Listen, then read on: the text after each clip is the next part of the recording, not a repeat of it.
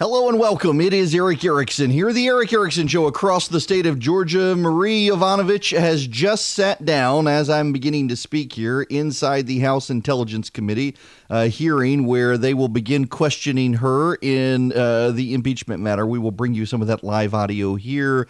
Uh, it is a rainy day across the state of Georgia this morning. Uh, the, the, southeast itself, as with all the cold, bringing up the radar right now. It's uh, a little more rain about to come through in Rome. Dalton appears to be dry. Clarkesville, Athens, uh, you're going to be getting some rain. Uh, Jasper as well. The further south you go, the better off you are.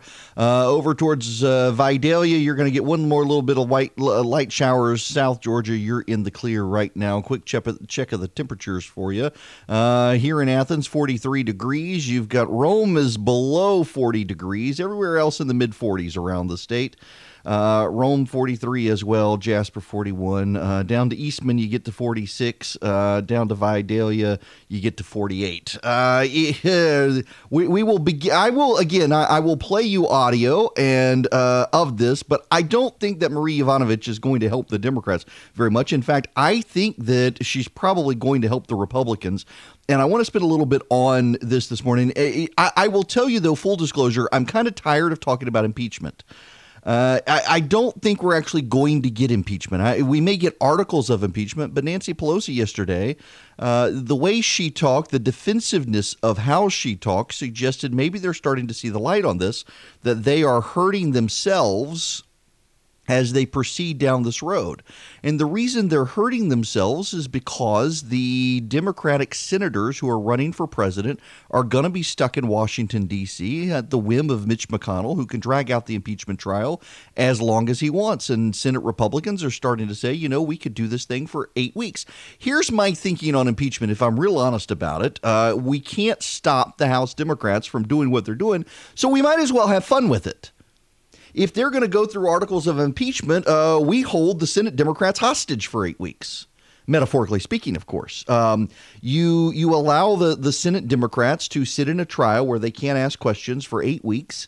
Uh, they can't grandstand and they can't campaign. You've got Iowa, New Hampshire, South Carolina, Nevada, and Super Tuesday and they miss most of that stuff. They allow Joe Biden to advance uh, his nomination. Uh, maybe Pete Buttigieg. Man, we'll get into Pete Buttigieg er, later. There's a coordinated effort. He's coming to Atlanta. They're coming to Atlanta for the debates and, and going to sabotage him.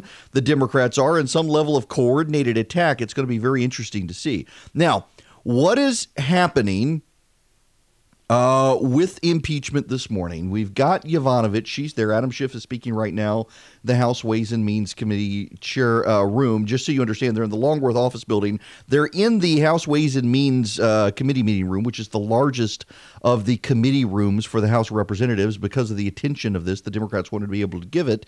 Uh, and they're convening there the House Intelligence Committee. He's talking right now. In fact, I might as well just give you some sense of what's going on there. Pull this up so you get can get some flavor of what's happening. Successful. Ambassador Michael McKinley, who had served with her in the Foreign Service for several decades, stated that from the earliest days of her career in the Foreign Service, she was excellent, serious, committed. I certainly remember her being one of those people who seemed to be destined for greater things.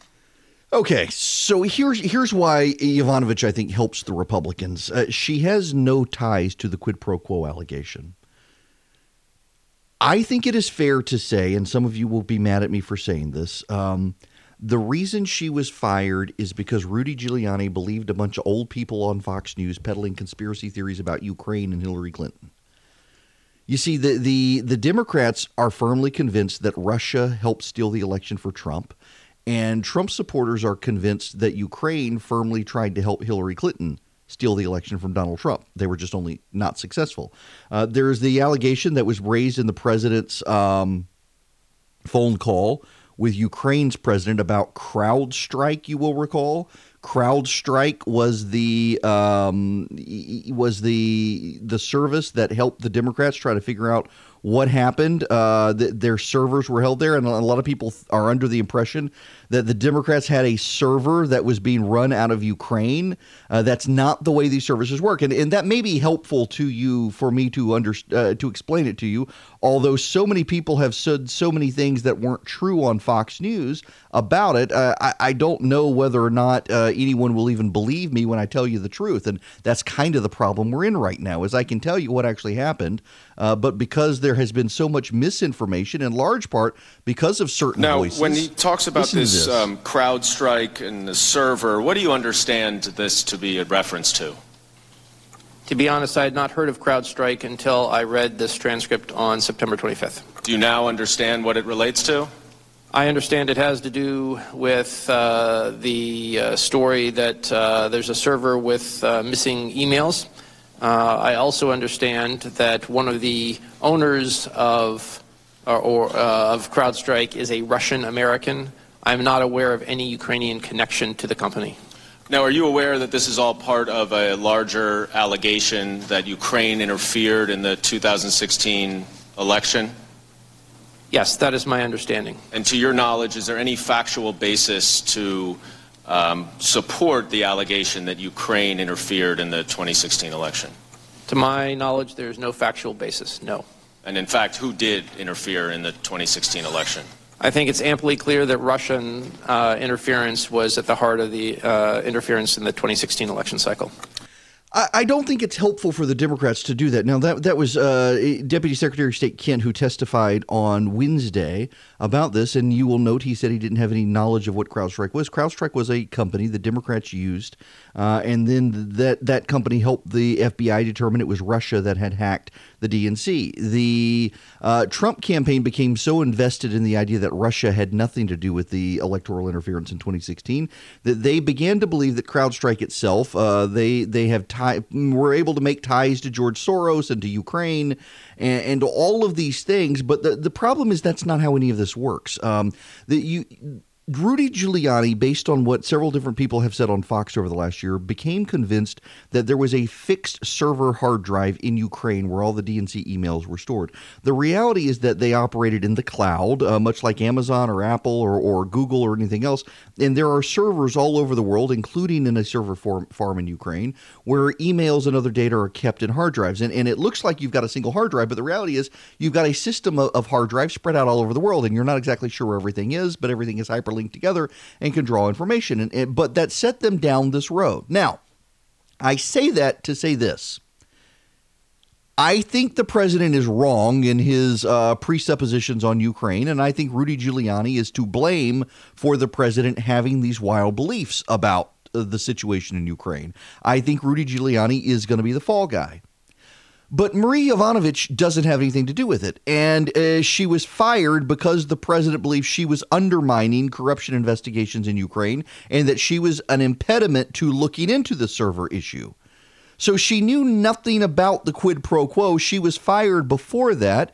And what is her allegation? And what are the allegations of those around her? That she was a good and competent employee, that she was a good and competent ambassador, that the Democrats liked her, and that she was a strong supporter of Ukraine. This plays into the Bill Taylor allegations from the president uh, and the Republicans that Bill Taylor, the acting ambassador to Ukraine, that his problem is this uh, the president wanted to chart a different course with Ukraine foreign policy, and in charting that different course with Ukraine foreign policy, the diplomats revolted revolted. They were revolted and decided to revolt. And there's actually fair analysis there. I, I, I, think it's fair to say that was part of the case. Now, you may hate the president and you may think that the president needs to be impeached, but I think it, there is ample evidence to suggest that there are diplomats within the federal government and members of the intelligence community who do not like this president, who are ideologically sympathetic to the Democrats. They did not like the pr- direction the president wanted to take the country. And so they decided to undermine him. So much of this, I believe, is tied back to Anonymous. And I don't think people appreciate that enough. it has been my my long-standing complaint about Anonymous. You, you, Anonymous is the guy. The book is coming out. Man, Peggy Noonan just savaged the book today. Savaged the book. And she points out it's clear this is not a senior level staffer. It's someone who wants you to think they had more authority than they did. And and I've said that for a while now that it wasn't someone prominent. But it made very clear that there were people within the administration who were out to get the president. So what did the president do? the president relied on idiots like Rudy Giuliani to handle his foreign policy because he couldn't trust the people in the administration. And along come Bill Taylor and George Kennan and Marie Yovanovitch, and they all kind of amplify that that these people are out to undermine the president and his agenda. He got elected to do to change he wanted to change and they tried to stop him. And the only way he could work is to fire them, push them out of the way, and rely on third parties. And Marie Yovanovitch is, is one of the victims here of this conspiracy theory peddled by some on Fox and believed by Rudy Giuliani. But you know, what the president had the right to fire her, and he did. And she really doesn't have anything to do with the quid pro quo phone call. Devin Nunes has taken the podium. Let me listen to him for a minute. For themselves. They saw us sit through hours of hearsay testimony about conversations that two diplomats who had never spoken to the president heard secondhand, third hand, and fourth hand from other people. In other words, rumors. The problem of trying to overthrow a president based on this type of evidence is obvious. But that's what their whole case relies on. Beginning with secondhand and third hand information cited by the whistleblower. That's why on Wednesday, the Democrats were forced to make the absurd argument that hearsay can be much better evidence than direct evidence. And just when you thought the spectacle couldn't get more bizarre, committee Republicans received a memo from the Democrats threatening ethics referrals if we out the whistleblower. As the Democrats are well aware, no Republicans here know the whistleblower's identity because the whistleblower only met with Democrats, not with Republicans. Chairman Schiff claimed not to know who it is, yet he also vowed to block us from asking questions that could reveal his or her identity. Republicans on this committee are left wondering how it's even possible for the chairman to block questions about a person whose identity he claims not to know. The American people may be seeing these absurdities for the first time, but Republicans on this dais are used to them. Until they secretly met with the whistleblower, Democrats showed little interest for the last three years in any topic aside from the ridiculous conspiracy theories that President Trump is a Russian agent. When you find yourself on the phone, like the Democrats did with Russian pranksters offering you nude pictures of Trump, and afterward you order your staff to follow up and get the photos, as the Democrats also did, then it might be time to ask yourself if you've gone out too far on a limb. Even as they were accusing Republicans of colluding with Russians, the Democrats themselves were colluding with Russians by funding the Steele dossier, which was based on Russian and Ukrainian sources. Meanwhile, they turn a blind eye to Ukrainians meddling in our elections because the Democrats were cooperating with that operation. This was the subject of a July 20th, 2017 letter sent by Senator Grassley to then Deputy Attorney General Rod Rosenstein. The letter raised concerns about the activities of Alexandra Chalupa, a contractor for the Democratic National Committee who worked with Ukrainian embassy officials to spread dirt on the Trump campaign. As Senator Grassley wrote, Chalupa's action, quote, Chalupa's actions appear to show that she was simultaneously working on behalf of a foreign government, Ukraine, and on behalf of the DNC and the Clinton campaign in an effort to influence not only the U.S. voting population, but U.S. government officials, unquote. After touting the Steele dossier and defending the FBI's Russia investigation, which are now being investigated by Inspector General Horowitz and Attorney General Barr, Democrats on this committee ignore Ukrainian election meddling, even though Chalupa publicly admitted to the Democrats' scheme.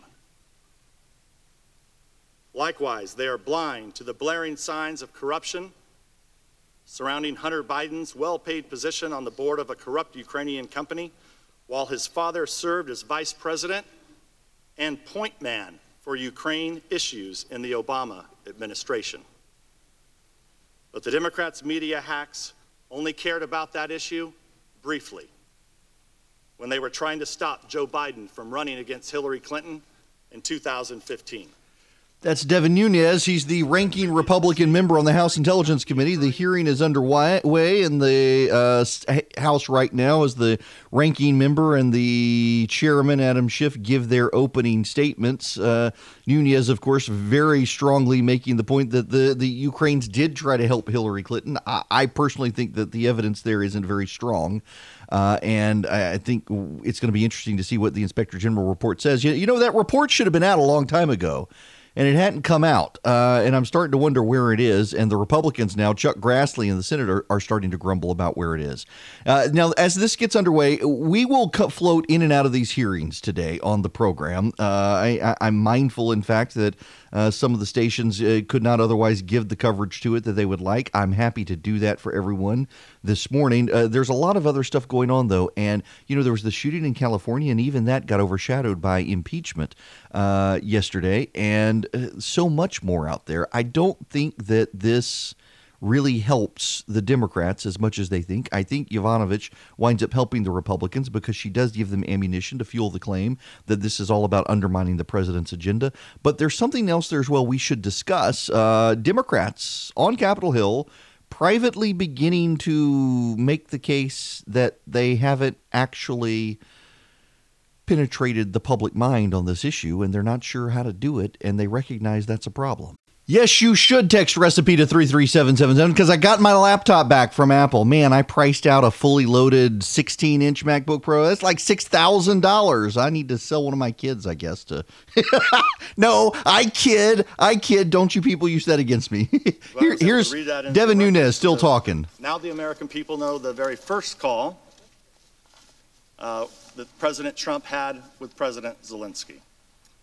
And with that, I yield back the balance of my time. Mr. Chairman, I have a parliamentary inquiry. Oh, let's, let's listen. The gentleman is not recognized. I do want to comment, uh, and Mr. Chairman, I have a point of order under HRES 660. The gentleman will state her point of order. Uh, the point of order is, will the chairman continue to prohibit witnesses from answering Republican questions as you've done in closed hearings and as you did this week when you interrupted proper, our questions? That is not a proper point of order. The gentleman will, will And so it Speaker, begins. That's the, the House Intelligence Committee hearing. Elise Stefanik, man, Democrats are lighting her up. You know, I, I, I got to say, just as an aside, and, and, I really do want to get into other stuff, but, but we'll float in and out of this.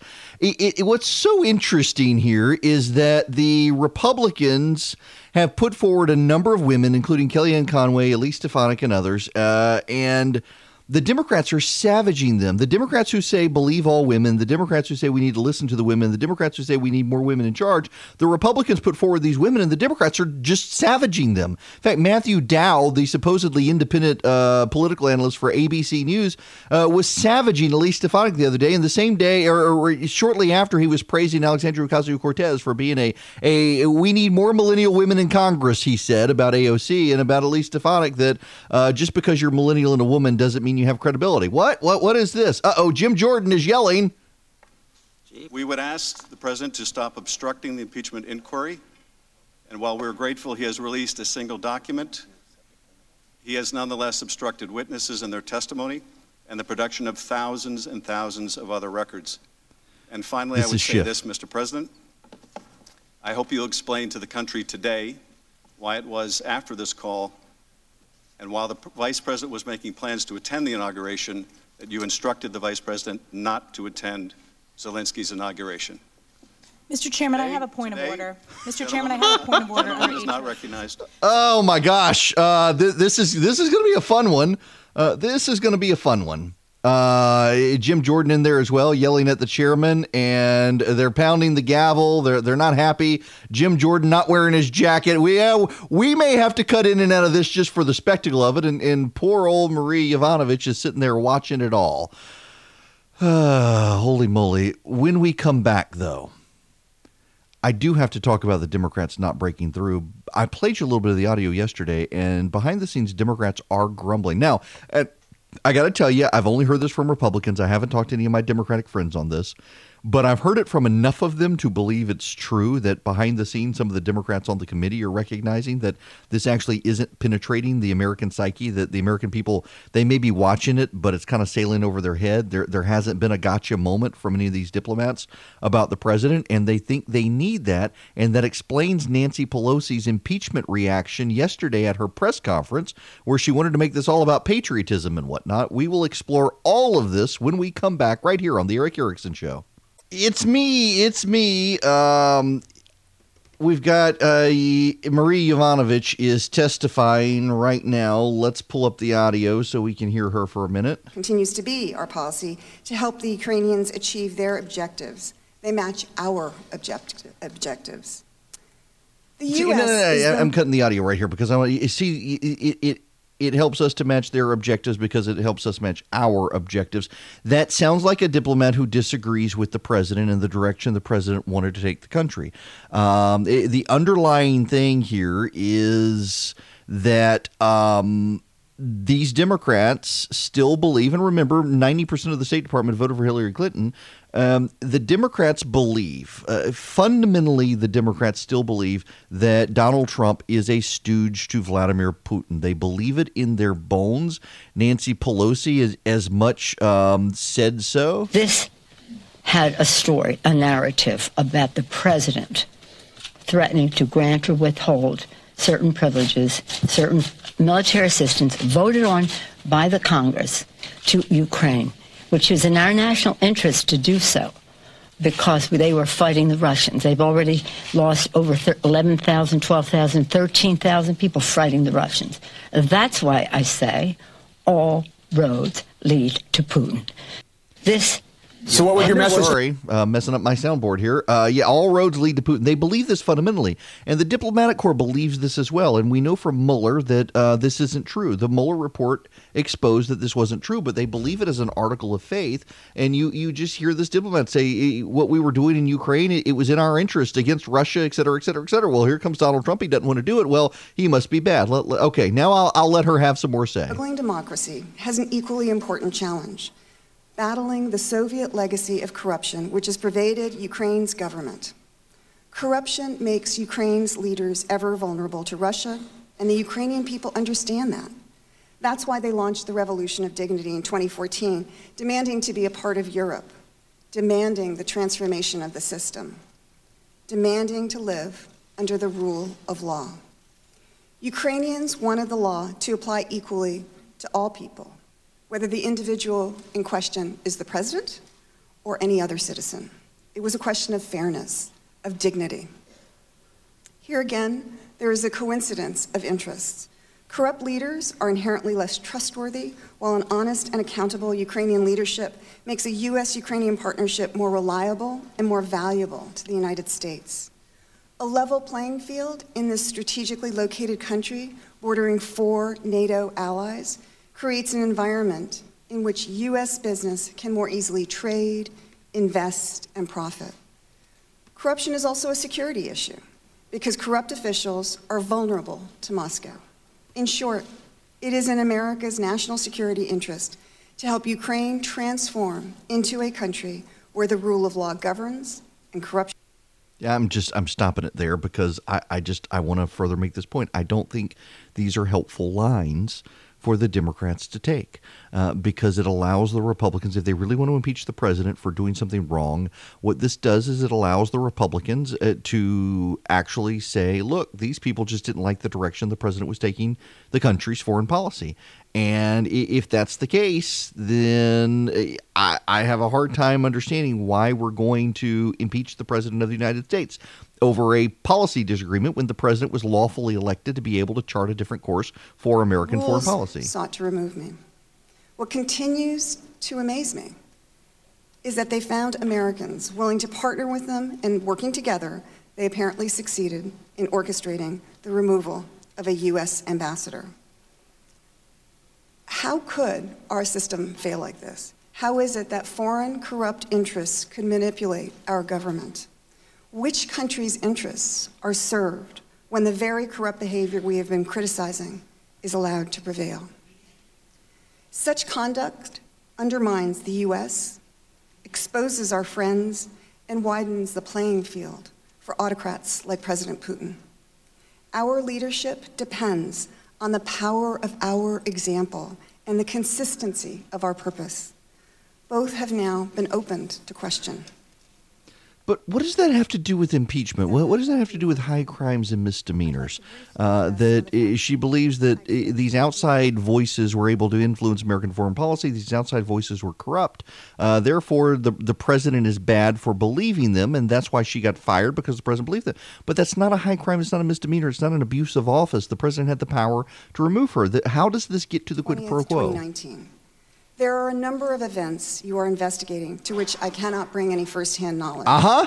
The events that predated my Ukraine service include the release of the so called Black Ledger and Mr. Manafort's subsequent resignation from President Trump's campaign, and the departure from office of former Prosecutor General Viktor Shokin. Several other events occurred after I returned from Ukraine. These include President Trump's July 25, 2019 call with President Zelensky, the discussions surrounding that phone call, and any discussions surrounding the delay of security assistance to Ukraine in the summer of 2019. As for events during my tenure in Ukraine, I want to, re- to reiterate first that the allegation that I disseminated a do not prosecute list was a fabrication. Mr. Lutsenko, the former Ukrainian prosecutor general who made that allegation, has acknowledged that the list never existed. I did not tell Mr. Lutsenko or other Ukrainian officials who they should or should not prosecute. Instead, I advocated the U.S. position that rule of law should prevail, and Ukrainian law enforcement, prosecutors, and judges should stop wielding their power selectively as a political weapon against their adversaries and start dealing with all consistently and according to the law. Also untrue are unsourced allegations that I told unidentified embassy employees or Ukrainian officials that President Trump's orders should be ignored because he was going to be impeached or for any other reason. I did not, and I would not say such a thing. Such statements would be inconsistent with my training as a Foreign Service officer and my role as an ambassador. The Obama administration did not ask me to help the, the, Clinton campaign or harm the Trump campaign, nor would I have taken any such steps if they had. Partisanship of this type is not compatible with the role of a career Foreign Service officer. I have never met Hunter Biden, nor have I had any direct or indirect conversations with him. And although I have met former Vice President Biden several times over the course of our many years in government service, neither he nor the previous administration ever raised the issue of either Burisma or Hunter Biden with me. With respect to Mayor Giuliani, I have had only minimal contact with him, a total of three, none related to the events at issue. I do not understand Mr. Giuliani's motives for attacking me, nor can I offer an opinion on whether he believed the allegations he spread about me. Clearly, no one at the State Department did. What I can say is that Mr. Giuliani should have known those claims were suspect, coming as they reportedly did from individuals with questionable motives and with reason to believe that their political and financial ambitions would be stymied by our anti corruption policy in Ukraine. After being asked by the Undersecretary of State for Political Affairs in early March 2019 to extend my tour until 2020, the smear campaign against me entered a new public phase in the United States. In the wake of the negative press, State Department officials suggested an earlier departure, and we agreed upon July 2019. I was then abruptly told, just weeks later in late April, to come back to Washington from Ukraine on the next plane. At the time I departed, Ukraine had just concluded game changing presidential elections. It was a sensitive period with much at stake for the United States. and called for all the experience and expertise we could muster. When I returned to the United States, Deputy Secretary of State Sullivan told me there had been a concerted campaign against me, that the president no longer wished me to serve as ambassador to Ukraine, and that in fact, the president had been pushing for my removal since the prior summer. As Mr. Sullivan recently recounted during his Senate confirmation hearing, neither he nor anyone else ever explained or sought to justify the president's concerns about me, nor did anyone in the department justify my early departure by suggesting I had done something wrong. All right, uh, I'm gonna I'm gonna fade out of this. This is Marie Yovanovitch, who is testifying before the House Intelligence Committee, the impeachment inquiry today. A couple of notable points here is that she really doesn't have any information about the president's call on the quid pro quo. Uh, I, I, think her claim should be troublesome in that it sounds like she fundamentally believes, and there's plenty of evidence to suggest that, in fact, uh, corrupt powers in Ukraine wanted to hang on to power, uh, wanted to influence the president and influence those around the president, knowing how the president works. And I got to tell you, it, it is there is truth to the fact that the president often conducts his own inquiries via cell phone. He has lots of phone calls at night uh, from the White House. Uh, he's called me uh, before. He calls uh, uh, only once uh, like that. He, he, calls lots of people, spends lots of time talking on the phone. He talks to lots of friends. He watches people on Fox News. He finds those voices influential. And so if you're able to to to push a story and get on TV, then you got a situation where I think the uh, the president can be persuaded, and this is Marie Yovanovitch's contention: is that people led an organized effort uh, from Ukraine to have her smeared with the president because she was a U.S. diplomat committed to helping Ukraine oust corrupt influences that were Russia-backed, uh, Putin-backed corrupt interests, and those people were successful against her with the president. And it all comes back to a number of people feeding stories to Rudy Giuliani. Okay. Let's take that all as true. How is that impeachable? How is that impeachable? I, I, I think we need to consider uh, that that is not necessarily an impeachable thing. And, and then we got all the other stuff, including the hearsay stuff. Um, and by the way, I don't buy the hearsay stuff, the Sixth Amendment stuff. Um, that applies to criminal trials. This is a political process. It doesn't apply. But Nonetheless, uh, we've got the Democratic pushback, and, and uh, we got the Republicans pointing out that uh, none of these people have had contact with the president. They don't know the president's state of mind. It, it's secondhand and thirdhand stuff, and she herself acknowledged that she had no firsthand information on any of this stuff. Here's Mark Meadows, uh, congressman from uh, southern North Carolina. Uh, right there, in, uh, just north of the the Young Harris area, Congressman Meadows, a good guy, represents that area. Here he is from yesterday. Here we've got the third witness now that's coming in, Sean. And what I've found is none of those witnesses have ever met Donald Trump. And so when when you have a, real conversation with him, you start to say, well, golly, uh, you know, why are they actually the star witnesses? Now, tomorrow, it's even better than that. The ambassador who's coming in wasn't there during the phone call, wasn't there when the aid was suspended. You know where she was? She was at Georgetown. And so we got Nancy Pelosi talking about bribery. Well, the only bribery that's going to take place is where she has to bribe the American people to believe the story that they're spinning. Yep. Uh, th- this whole bribery thing from from Pelosi, just so you hear this, uh, I will get to why she's saying this, but the Democrats clearly they're seizing on this. Actually, I mean, I'll just give away the game up front. The reason that they're they're seizing on the bribery thing is because it's in the Constitution. Quid pro quo is not, bribery is there, and no one understands what quid pro quo means, particularly in light of Democrats. A great montage that circulated, we played it here, showing the Democrats were saying, we are going to hold American money up so to coerce Israel and other countries to shift an American foreign policy. One of them was on climate change. You had Cory Booker say we would hold American money back unless certain countries did things. It's really striking. Here's Pelosi on bribery. You talked about bribery a second ago. Yes, bribery. That's a very serious charge. It is in the Constitution. Well, you know, uh, we talking Latin around here, e pluribus unum from anyone, from anyone. Quid pro quo, bribery.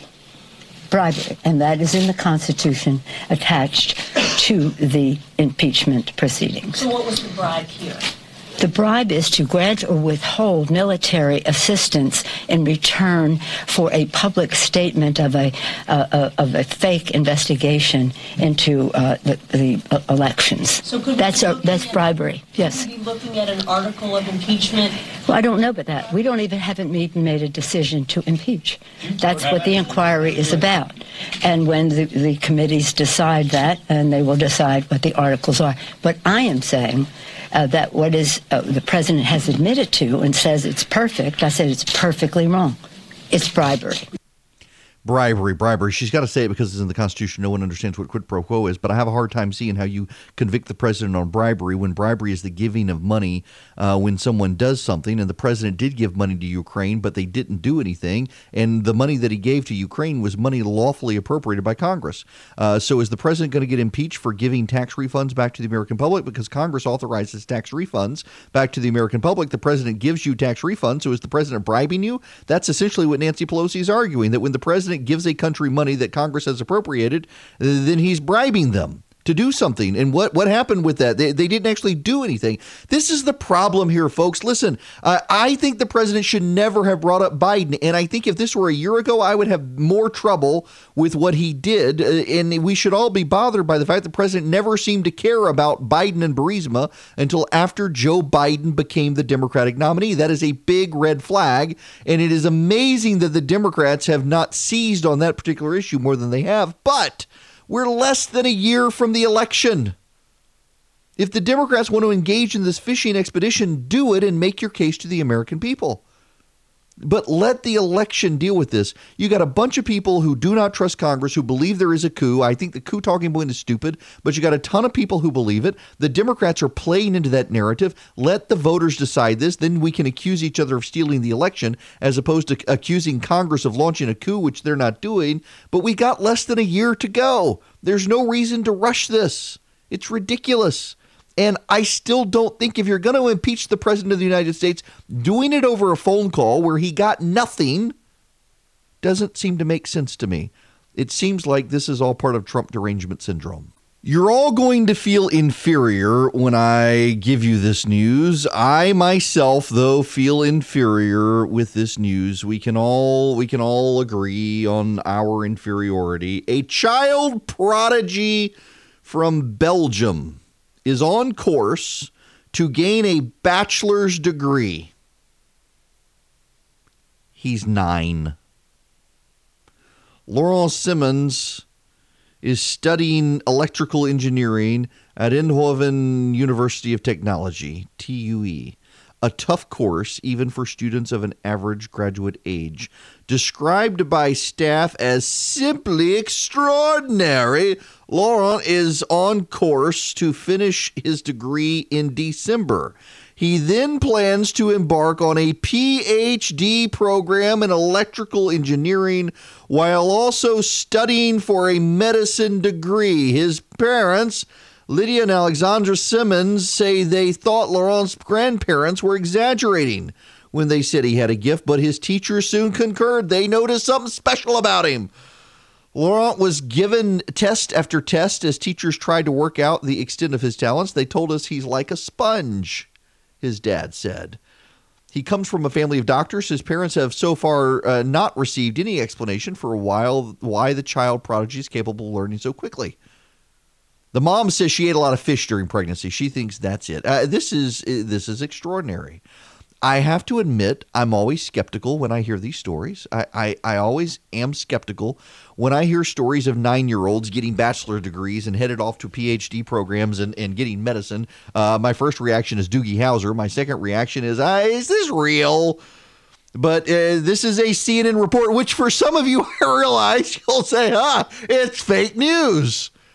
But this is documented, and he is in school, and he is nine years old, and he's about to get his bachelor's degree in electrical engineering. Am I allowed to say that it's Belgium's?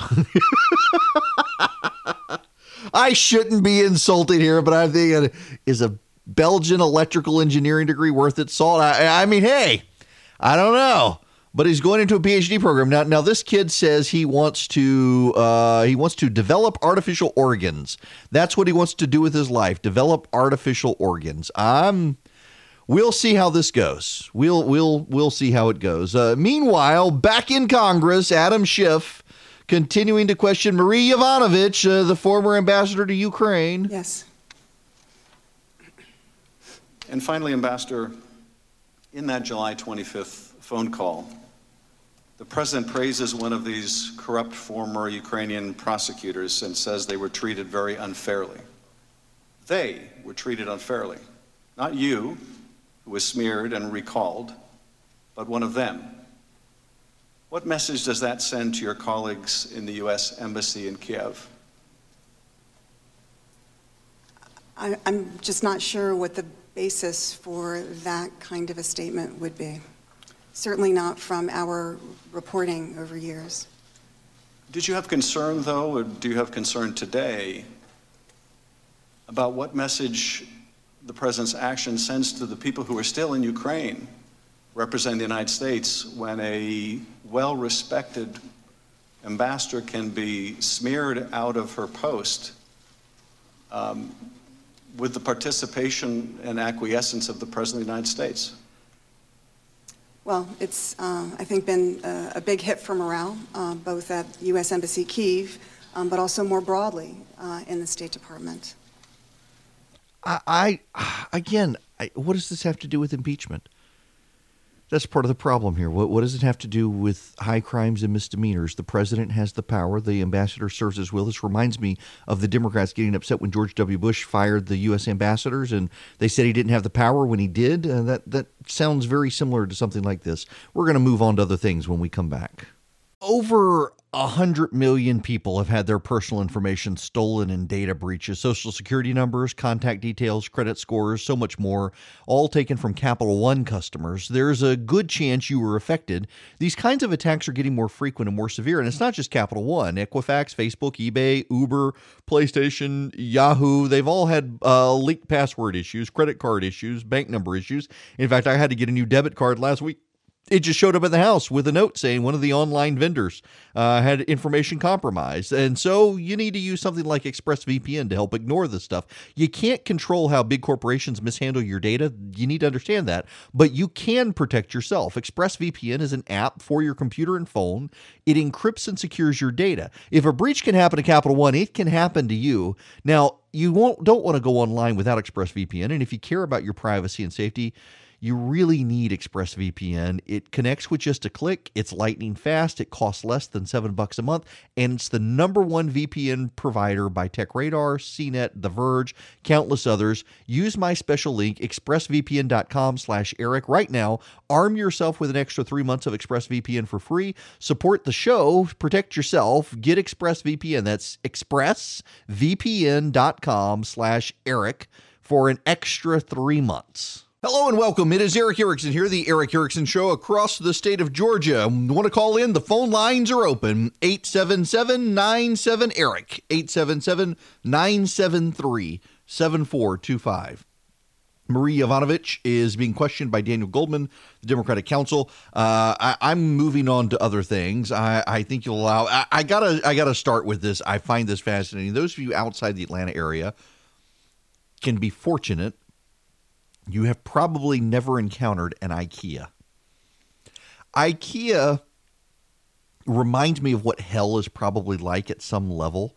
Uh, in in Dante's Inferno, there are levels of hell, and I think, I think Scripture, in fact, um, hints that there are levels, of, a series of rewards and punishments, levels of heaven and levels of hell. Um, Christian theology supports that idea, and, and at the the outer levels of hell, you're just you're you're outside the realm of God. You you are inside the chaos. You you may not burn for all eternity, but you're not getting into the kingdom of heaven. It's it's going to be a rough life without God. And I kind of think that's what IKEA is like. If you go into IKEA, y'all, I don't get panic attacks. I don't, but I get panic attacks in IKEA because there's basically one way in and one way out, and you have to go through this elaborate maze of crap furniture to get out. It is super cheap furniture, Most of it is plyboard. Um, you put it together yourself. You load it in. Your, you haul it out to your car. You put it together yourself. You can get cheap stuff. I've got an office uh, chair that is from IKEA. It's held up fairly well, but the things like cardboard and and, and um, plyboard. Well, in 2013, this is just coming out. I don't know why, but it is is 2013. Turns out, uh, okay, I gotta I gotta do a better job of describing IKEA for you. When you get into the, the Atlanta IKEA is the only one I've ever been into. It's the only one I ever want to go into. I do not like IKEA. My Swedish people go in for the meatballs and leave. Um, my my fellow Swedes, you, you you you can go get you can go get some some food and then leave. Um, Rutro. Um, so you go into IKEA and you're confronted with escalators, and they only go up. There's no down escalator there. And so you go up into the showroom floor and you first encounter like the living room stuff and you walk through all the living room and you get into the entertainment center stuff. And then you get through the entertainment center stuff you get into the dining room stuff. I'm getting a panic attack just describing this. And then you get into this expansive area and you've got kitchen stuff. First you've got the, the area where you can get like cheap washing machines and, and you can get cabinetry and all this stuff. And then you get into the expansive area and you can get towels and plates and all this other stuff. And then it narrows back down.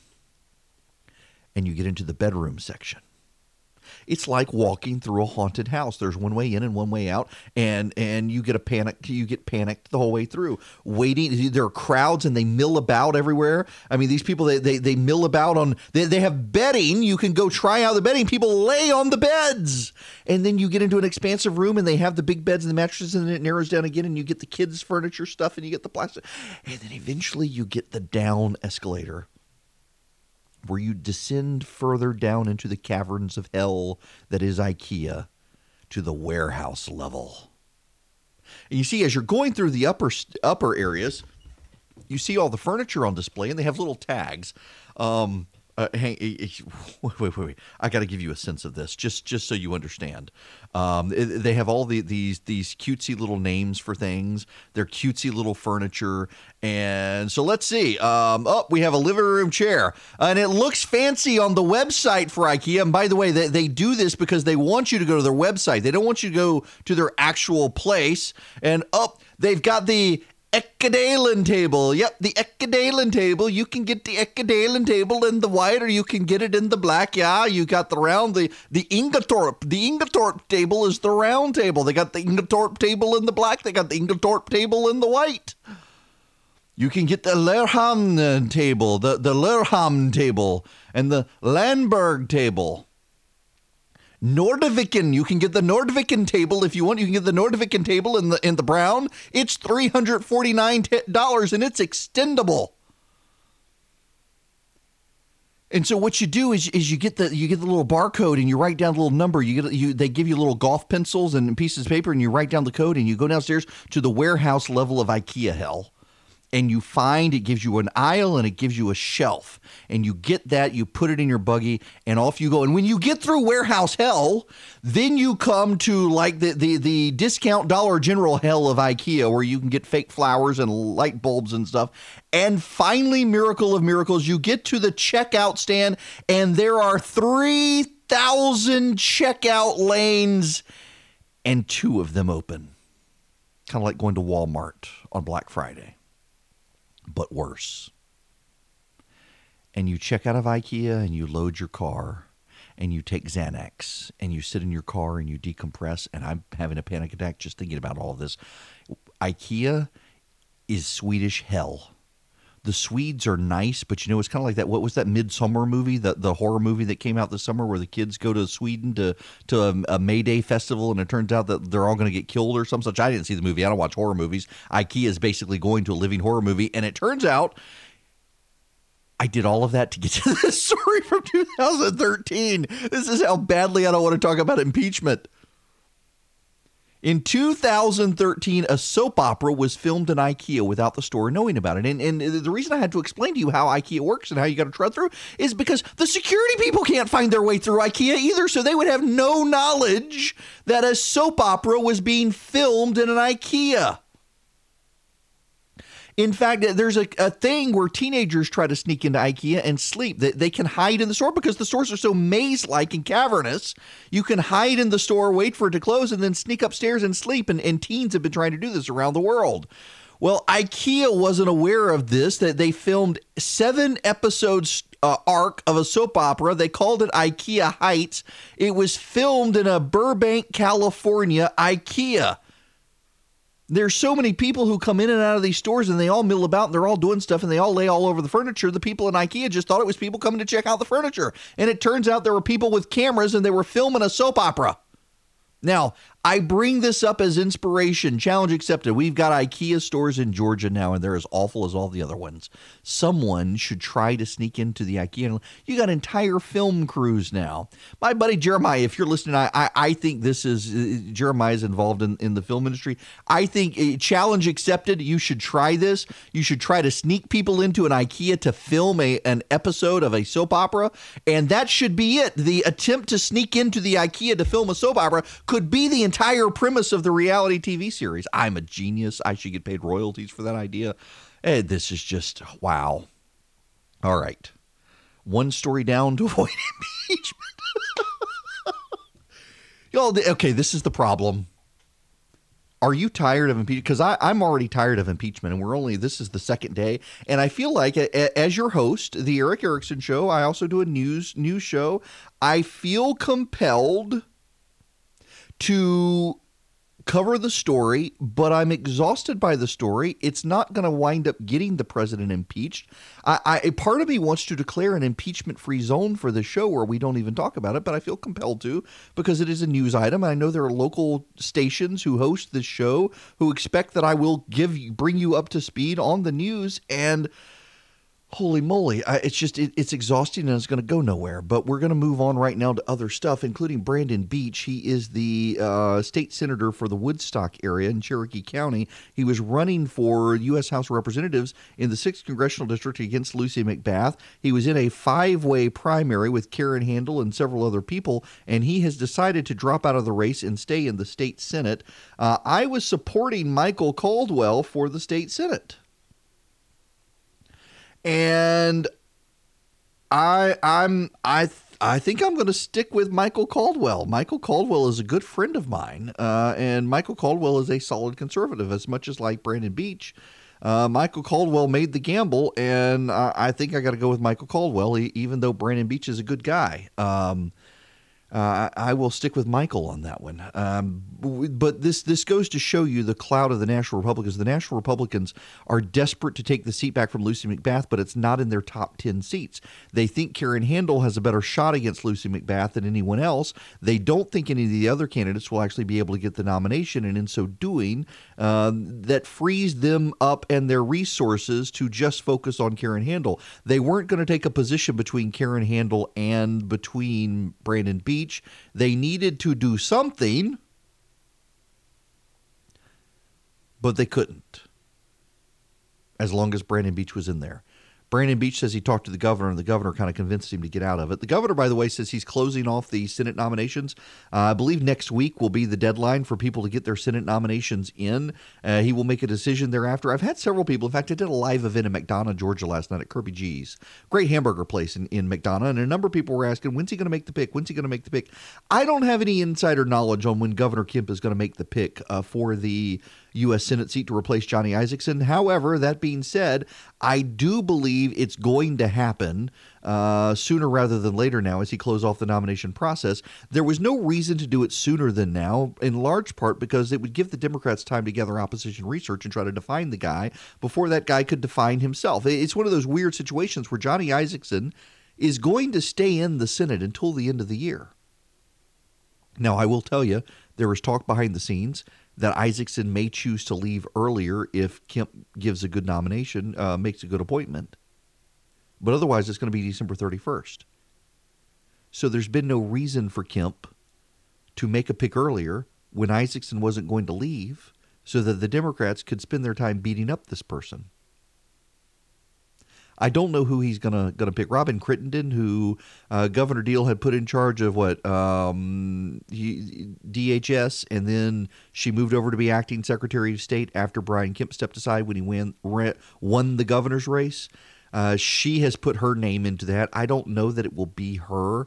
Um, she is undoubtedly Republican and undoubtedly pro-life, uh, but there are some people who don't think she could be a she would be a strong candidate. She doesn't have a track record of fundraising. She doesn't have a, a track record of um, being a candidate. They want to find someone who they at least have a feel for who could be a strong candidate and has a good fundraising operation already because whoever this is is going to have to hit the ground running. We will see. I don't know what he's going to do. Um, now, uh, I, I, will circle back uh, right now just so you can hear it, so that you, even though I want to avoid it, I know I can't. Um, Marie Yovanovitch, she's testifying in the House of Representatives before the House Intelligence Committee. Daniel Goldman is the Democratic counsel. He's asking her questions. Attacks against you, which you referenced in your opening statement, including that you had badmouthed the president and had given the prosecutor general a do not prosecute list. There was another that included allegations of Ukrainian interference in the 2016 election. And then there was a third that related to allegations concerning Burisma and the Bidens. Is that, is that accurate? Yeah. And that has nothing to do with impeachment. So we will move on from there. They're just trying to go after the president because they disagree with his foreign policy. When we come back, I, am I want to step on out. I want to do a big reset here uh, because the Democrats are coming to Georgia next week. They're going to have the Democratic debate. Uh, Pete Buttigieg is coming to Georgia. He intends to make a big play for um, uh, black voters in Georgia, and it turns out that the Democratic officials and the Democratic candidates who are running against Pete Buttigieg do not like him. Uh, they're all very condescending to him. Behind the scenes, they think he's an upstart millennial. They resent him for running. Uh, Democrats are, are savaging him. And interestingly enough, gay rights groups are savaging Pete Buttigieg as he comes to Georgia next week. And as he now leads in the polling in Iowa, the implications of all this Georgia focus for the Democrats when we come back. Just full disclosure here, I have turned off the, the live feed from the House Ways and Means Committee room where the House Intelligence Committee is, is meeting. That may sound a little bit confusing, but the House Intelligence Committee was expecting a crowd. So they're using the House Ways and Means Committee room in the Longworth House office building. It's the largest of the committee rooms, and uh, they wanted to be able to have as many people and press in there as possible. So that's where they're meeting. I've, I've turned off the live feed from it. I, it, it is a distraction to me. I, I, had so many other things I wanted to talk about, and while I feel obligated to cover it, um, it's just kind of frustrating to listen to because it's not really about impeachment. It's about people not liking the direction the president was heading. They they question his motives for doing it, which is understandable. And and I'm frankly I think he was badly misled by Rudy Giuliani and others, and they will be made the fall guys for this. But uh, this really isn't related to impeachment as much as the Democrats say it is. She admits she had no knowledge of the phone call, quid pro quo, or anything else like that. Uh, I want to move on to the Democrats coming to Atlanta next week uh, for their um, for their debate. In fact, there is uh, the AJC now in Atlanta is keeping up an ongoing ticker for this debate, and uh, they want you to be able to tune in and cover the debate. I'm trying to find now where is their. Well, they, uh, I, guess I'm blocking it in some way. I'm running something on my computer that's blocking their ticker, but it's about five days left before the debate. Well, it is five days because it's on the 20th. And uh, there's a report out that these Democrats are planning on ganging up on Pete Buttigieg when they come. Uh, Joseph Simonson at the Washington Examiner has this story. Joe Biden and Elizabeth Warren have been debate targets of rival 2020 Democrats at campaign face office. Now, now it may be Pete Buttigieg's turn. That's hard to say, by the way. Pete Buttigieg's turn.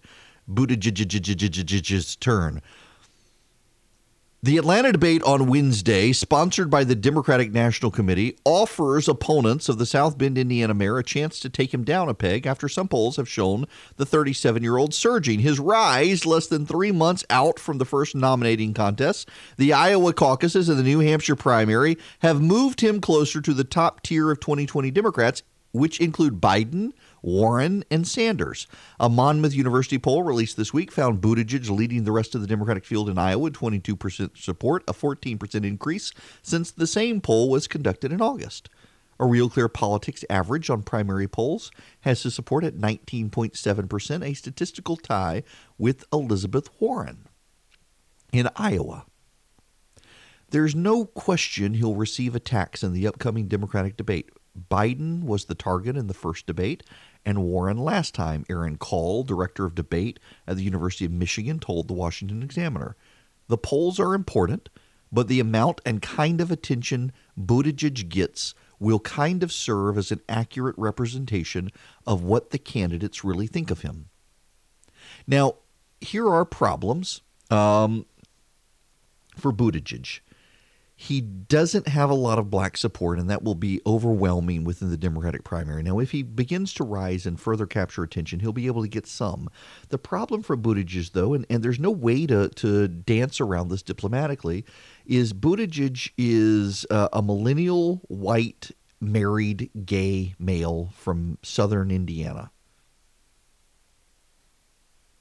Being white gay married doesn't translate well with black Democratic voters. And there is inordinate pushback on this point. Uh, but it is Buttigieg's own data that shows this. He conducted a focus group in South Carolina, and that focus group showed that Buttigieg, uh, his lifestyle doesn't play well with black voters, most of whom, it should be noted, really don't care that he's gay. What they care about is that uh, they will have to be confronted with it regularly. There, it's one thing, and again, there's there's no way to dance around this uh, diplomatically, but I'm the guy who always says people want to shout you down so they make you think you're isolated and alone and, and you can't say things. And, and I should be the one who can say things that no one else can say. And maybe this gets me in trouble for saying, but it's his own freaking data. It's not me, it's his data. His data from his South Carolina focus group shows that voter black voters in South Carolina don't care that he's gay. What they care about is that it's in your face. Uh, they don't like the fact that they will be confronted constantly by media attention, gobsmacked by the idea that we have a married gay millennial white male running for president. They don't like his race relations history in Indiana. Uh, they don't care that he's gay. They just don't want to be confronted with and have to talk to their kids about and, and have made a central part of the campaign his sexuality and, and his marriage. Uh, most black voters in this country still are socially conservative. They may not say so to the pollsters, but fundamentally, institutionally, they are. And it matters to them.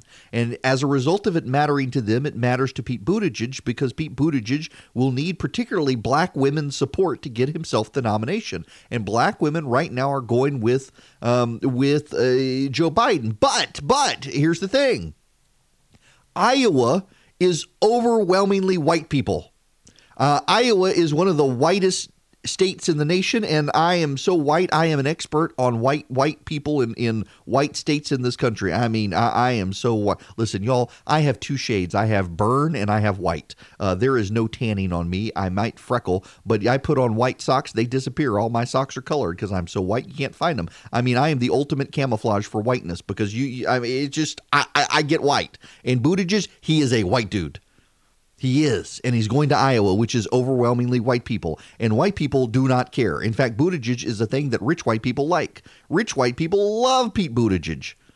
It's just that the dominating voices in the Democratic primary will not be rich white people. It'll be middle class white people, and it will be black voters. And black voters have a problem with Pete Buttigieg. And the other candidates, seeing him soaring in Iowa, want to take him down a notch with those voters. And they're going to try right here in the Atlanta, Georgia area. Do you know what the fish says when it hits a wall? Damn. We need to talk about them. Not fish, dams. We need to talk about dams. Uh, Georgia leads the nation in nearly 200 dams in unsatisfactory or poor condition, according to a new study by the Associated Press. Uh, North Carolina comes in second Georgia has 198 high hazard dams in poor or unsatisfactory condition, the highest number among all states for which the Associated Press has obtained data. North Carolina was second with 168, followed by Pennsylvania with 145, Mississippi with 132, Ohio with 124, South Carolina with 108. One of those dams is reservoir number one in Atlanta a 180 million gallon water supply dating to the late 1800s. It has been out of service much of the past decade. The city repaired it and brought it back online in 2017. They shut it down again after leaks were noticed. If the dam were to fail, the water could inundate more than a thousand homes, dozens of businesses, a railroad, and part of I 75 going through downtown Atlanta. Uh, my buddy Joel Iverson is the uh, co founder of Monday Night Brewing in Atlanta. And Monday Night Brewing sits right behind Reservoir Number One. Um, he said if that one goes down, it's going to wash away us and a lot of beer. that is a typical quote from, from Joel. And you know, they've got water in the thing, they haven't drained it, they've still got it. Uh, some states couldn't give an explanation. Others haven't rated their dams. Uh, billions are needed, according to bureaucrats who make money off of fixing dams. And that's not to downplay the issue, but here's the problem. The problem is that many of these dams are on private property. And while they can be um, they can be inspected, the state has the right to come on your property. If you decide to build a a let, us just say you want to build a lake on your property. You've got a, a creek that runs through. You want to dig out around it because one day I want to do this. I want to buy land one day. I need I, I need to win the lottery one day because I want to I want a lot of land so I don't have any neighbors so no one can harass me for something I said on radio that or TV that they don't like and I want to build a big house. I have built my house in my head. I've had it there for years. I'm ready to put it on the ground instead of in my head and I want to surround it with a lake, not a moat, just just have an L-shaped lake, so to speak, um, with the creek running through, and and and put up a dam to make it happen. But if I do, you got to get contracts, you, you got to get paperwork, you got to get authority, you got to get certifications. The EPA has to get involved, the Corps of Engineers gets involved. They make it more and more expensive for this to do. It's a rich man's game, which is why I got to win the lottery. But then they get the right to come out and inspect the dam and make sure the dam's going okay, make sure things are good but they don't have the resources to be able to inspect them all. They do do some inspections, but then a lot of them are on private property, and it's the private property owners who are responsible for it. And there can be leaks uh, that cause the, that suggest the dam might be failing internally. There's erosion. The burrowing animals can get in there. Tree roots can destabilize them. A lot of these things are they are earthen dams. They're they're piled up dirt to make the dam. Uh, spillways can get congested. They can't handle large overflows. Some dams get overgrown with vegetation, so they can't actually be fully inspected. Uh, in 1982, the Corps of Engineers said most dam owners were unwilling to modify, repair, or maintain structures, and since then, every state except Alabama has created a dam safety program. a dam safety program. Alabama didn't want to create no dam safety program. of course not. Nope. No damn safety program for us. We're out in Alabama. but um, the, the, the states don't necessarily have money to to to inspect all the dams they need to inspect. they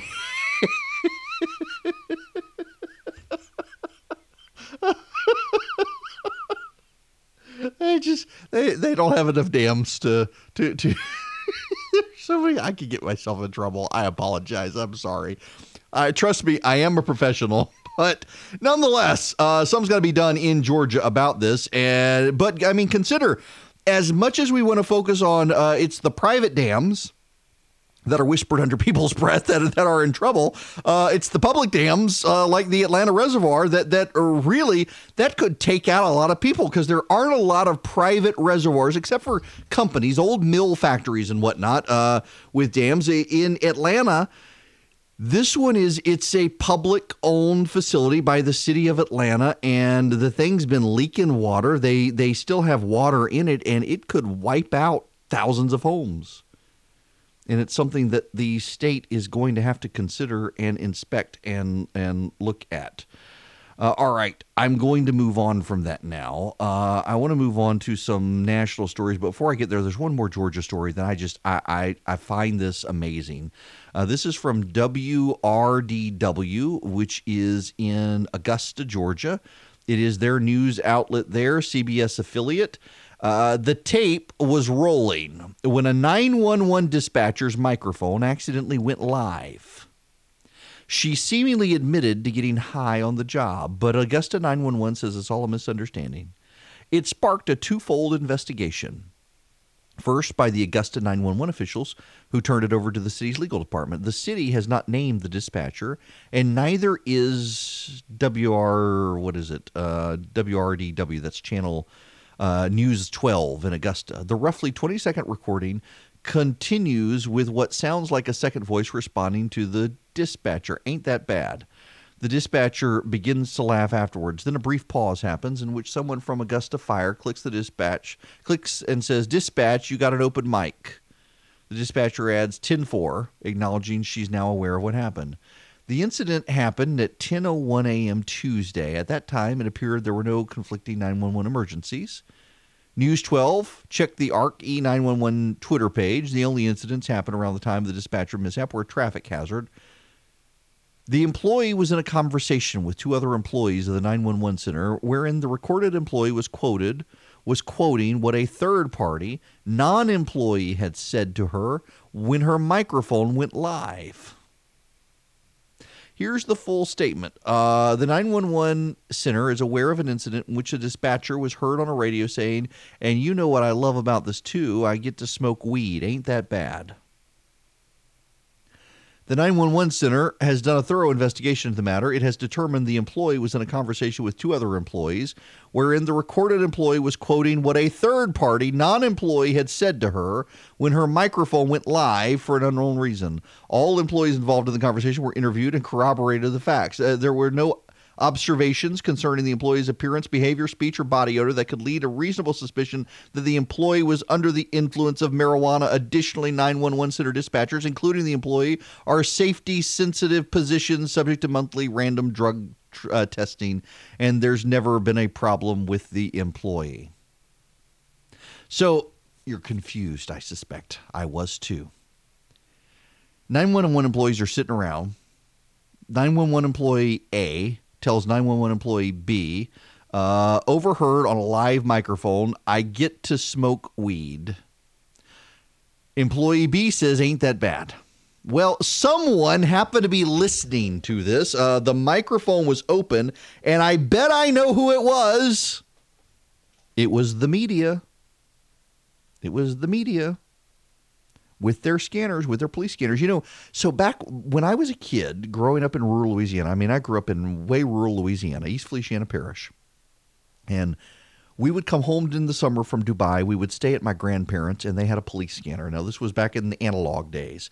And you get a cheap scanner from the Sears and Roebuck catalog, and they had, and you could listen, and you would know what was going on in the county or in the parish. Um, you could you could hear your friends. In fact, I remember one night, uh, family friend Cliff uh, he was at a stoplight and happened to see another sheriff's deputy who did not see him. Cliff was running a speed trap, so he wasn't right there at the stop sign. But he saw another uh, sheriff's deputy run the run the stop sign. And the sheriff's deputy turned on his lights to go through. The, and you people have seen seen cops do this, haven't you? They they they turn on their lights and they blow through the intersection, and there's really nothing they're going to. And Cliff called him out. And the other guy said, Don't tell anybody, okay? I'm in a hurry. Got to get home. Cliff says, No problem. The sheriff was listening, and the sheriff chimed in, said, You boys can talk to me about this tomorrow. Heard it all in my grandmother's living room. And it was one of those where it's a little red light that flashes through, whoosh, whoosh, it's like KITT. And that light lights up when they, they capture the signal. You can hear the whole conversation and the, the the sheriff chimes in. You boys can talk to me about this tomorrow. It was it was fantastic and everybody in the parish was talking about because everybody had a police scanner. This parish was so rural, rural. There was no excitement in the parish except that which came from the police scanner. And we all knew what happened. Cliff wasn't in trouble, but the other guy was. Uh, well, now thanks to miracles of modern technology, you got to get a digital police scanner because the, the analog police scanners were pretty cheap and you get them in the Sears and Roebuck catalog, and we don't have Sears and Roebuck catalogs anymore. Uh, but you can go on Amazon.com and you can get a digital. I've thought about getting one. They're a couple hundred bucks though for a police scanner, but you can get a, a, scanner now. It gives you police, it gives you fire, it gives you weather, it even gives you the airport. You could even get airplanes flying overhead. I'm thinking about getting one. Don't tell my wife. But this 911 operator is having this conversation in Augusta. Her microphone comes on, probably wasn't paying attention, turned her chair, flipped the switch on accident. That can happen. And someone, probably in the media with a police scanner over here, started talking about smoking weed. They assume, what? 911 operator smoking weed on the job. I'm, aha, we got a story. Let's go chase this story. I don't know that it's actually the case, but I mean, th- this again, let, let's read the key phrasing here from the media you know what I love uh, you know what I love about this too? I get to smoke weed is what the dispatcher says. This can be heard through an audio recording obtained by News 12 the roughly 20 second recording continues with what sounds like a second voice responding ain't that bad? There's a brief pause and someone from Atlanta Fire Department chimes in dispatch you got an open mic. 10-4 the dispatcher says and goes away and someone filed a complaint the news channel reached out to investigate why is a 911 employee smoking weed? This there actually is a tie in here i want to make. There are more and more trends in the media where they're trying for click stories and, i don't know that that's what is here, and, and I don't want to be super critical of a particular news outlet for running because because it, it clearly captured people's attention in Augusta that this happened. Uh, but it, just take online uh, the number of news stories you see where two or three random Twitter accounts with twelve followers say something, and suddenly it generates a story that people on Twitter say or people on Twitter are doing X, Y, and Z. Uh, BuzzFeed is notorious for doing this sort of thing, where BuzzFeed will find five or six uh, people who are outraged about something and they'll make an entire story. The internet is outraged. No, it's five people with a combined following of 20 people on, on Twitter who are outraged. We've seen this over, let's see, um, the casting of the live action Mulan. It's often about Disney stuff, you know, wouldn't you know? The the live action stuff there, they're, they're upset about uh, Disney Plus. I, I, talked about that story yesterday.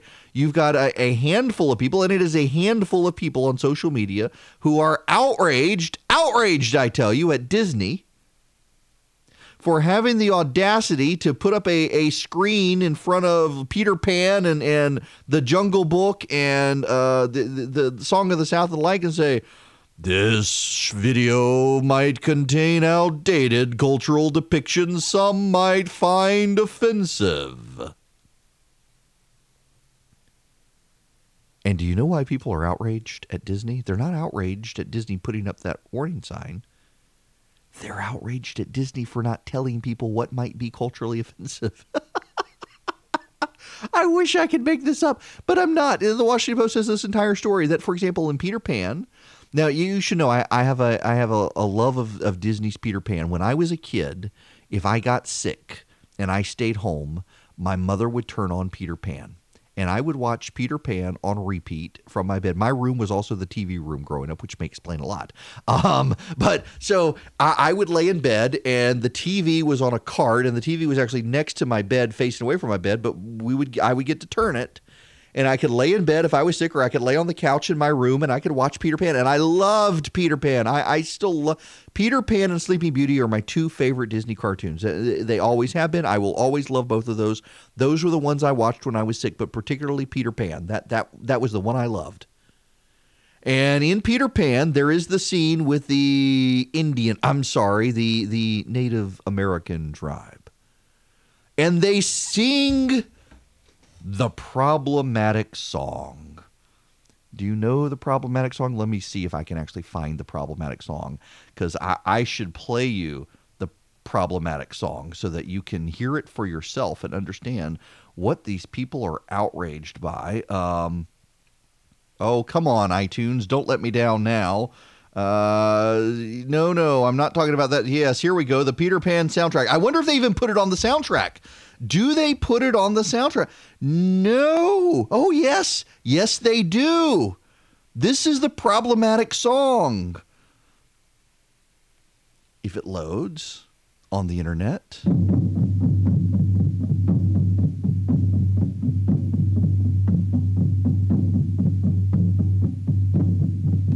From Peter Pan. Uh huh Are you getting it? Yes. This is apparently culturally insensitive and offensive to many people. Why does he ask you how? Why does he ask you how? Once the Injun didn't know all the things that he knows now, but the Injun he sure learned a lot, and it's all from asking how. That is offensive. And the name of the song is what makes it worse because the chorus line is, What made the red man red?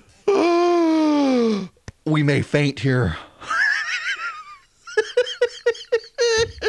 People are, they, they, they want Disney banned because there's a song in Peter Pan, What Made the Red Man Red. So Disney puts a thing at the beginning of the show that this show depicts outdated cultural uh, depictions that some may be offended by.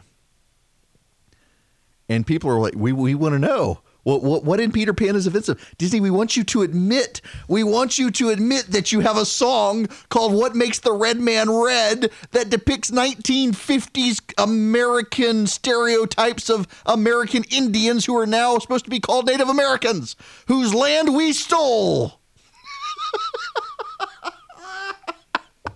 Oh, they're upset with Disney over this. And what is it? What is it? This gets back to the 911 call. There's only a handful of people who were upset, but they turned it into an entire news story on the problems of this. And this is what happens now on social media. The media feeds off of outrage on social media to generate news stories. A 911 operator in Augusta was investigated because someone was listening to the police scanner and thought she was admitting to smoking weed and she nearly had her career ruined. The media seized on the story. How many people's lives are going to be ruined because of the mob on social media which amounts to three people no one's ever heard of complaining, and the media says, Oh, I got to get some clicks, and this story will get me clicks. Who cares about the relevancy? Who cares about the story? It's all about the clicks. It is the clicks that are going to kill us as a culture. Unfortunately, I'm dragged back into impeachment because this is happening right now. It, it is, for those of you listening in delay, and I know there are a couple of stations who, who put us in delay, and my apologies to you, but you need the precise time uh, so that you understand the context of what I'm talking about. It is 1056 a.m. Uh, here at my flagship station, WGAU in Athens, uh, and across the state of Georgia and the president of the United States is uh, savagely attacking Marie Yovanovitch right now on social media as she's testifying. Everywhere Marie Yovanovitch went turned bad. She started off in Somalia. How did that go? Then fast forward to Ukraine, where the new Ukrainian president spoke unfavorably about her in my second phone call with him. It is a U.S. president's absolute right to appoint ambassadors. They call it serving at the pleasure of the president. The U.S. now has a very strong and powerful foreign policy, much different than preceding administrations. It is called quite simply America First. With all that, however, I have done far more for Ukraine than Obama. Um, the president should not be doing this in real time. Uh, it is generating a bigger story. Um, it, it, just this is this is fascinating to watch this. Um, it is not witness tampering, but it is bullying the witnesses, and it gives the media just a further narrative against the president. I will tell you, I um, here I have a text message from a member of one of the committees involved in all the impeachment stuff, um, and says that uh, the president being willing to openly attack anyone who wants to testify against him in the diplomatic corps is bullying the witnesses, and it's going to be hard to defend. I've got a text message from a staffer for one of these uh, members of Congress saying that this is really feeding the media narrative about the president, and it's not helpful for him. Um, I yow for the president doing this. Um, he shouldn't be. I wish they would just stop stop letting him tweet. Um, y'all, this is problematic today because it, it feeds um, the media already wants to build the anti Trump narrative, and the president is helping them out doing this. It's not helpful for him to be on Twitter right now attacking these people. It is not. Someone please take the phone away from the president so he can't tweet. When we come back, we're moving on to other stuff, including the war on Christmas. Oh, yeah, it's already heating up. Y'all, I got a sponsor this week. I am so excited about. It. I've actually been waiting for this news um, because I'm a subscriber uh, to their English uh, publication. Uh, the Spectator is coming to the United States. The Spectator is uh, the longest running magazine in the English language. It's been published in the UK since gosh, it's uh, like 190, 191 years, and now it's getting ready. It's going to do an American edition. It's launching, uh, well, it started, I guess, last month in print. It's going to be delivered monthly. The U.S. edition is going to be just like the U.K. magazine. If you know anything about The Spectator, it's brilliant, it's fearless, uh, very honest, and very conservative. Doesn't mince words when it comes to conservatism, and it's just, it's tremendous. I highly, highly encourage you uh, to get it. It's going to have Christopher Buckley, P.J. O'Rourke, O'Rourke, uh, Christopher Caldwell, uh, Toby Young, uh, Roger Scruton, so many more. You'll get British humor as well, which I grew up with overseas. I am a huge fan of the Spectator. Literally, I'm not just saying this because they're a sponsor. I didn't even know they were going to sponsor. I'm so excited. I love the Spectator. Uh, you can check it out. Go to spectator.us slash subscribe. That's spectator.us slash subscribe. And then use offer code ERIC, E R I C K. You'll get a free trial. Do it. You will love The Spectator. It is so great to finally have their voice here in the United States. Hello and welcome. It is Erick Erickson here, the Erick Erickson Show across the state of Georgia, uh, happening right now at 11 a.m. Lee Zeldin is uh, in the hallway. They're taking an impeachment break. Uh, the congressman from New York, an ardent defender of the president, is talking. My head around is how it can be true that both her testimony is all about how she feels and it doesn't matter and it's not relevant, and that the president has to attack her to defend himself. Defend himself from what? If her testimony is so irrelevant and just about her feelings, why does the president have to attack her the reason, on the the reason why that 45 minutes was spent with her getting uh, asked questions about her feelings is because House Democrats wanted to recreate what happened in the deposition. They wanted her to cry for the cameras. It's unfortunate. We, I, I, I said this before it happened yesterday. How do you know that? How do you know that? Are you just reading their mind when you say that? How do you know Excuse that? me, let me answer. I'm asking- I was in the depositions, and inside of the depositions, what they wanted to use was the part of the July 25th call transcript where they take President Trump's words and then they want to ask her how she felt, and then they want to get her to cry. That's what happened previously, and it's obvious that they were looking to do exactly the same thing that they did last time. Amazing to hear the hostility of the press talking to Lee Zeldin on this. By the way, um, the president uh, did start tweeting, blasting out about uh, Marie Yovanovitch and uh, Adam Schiff.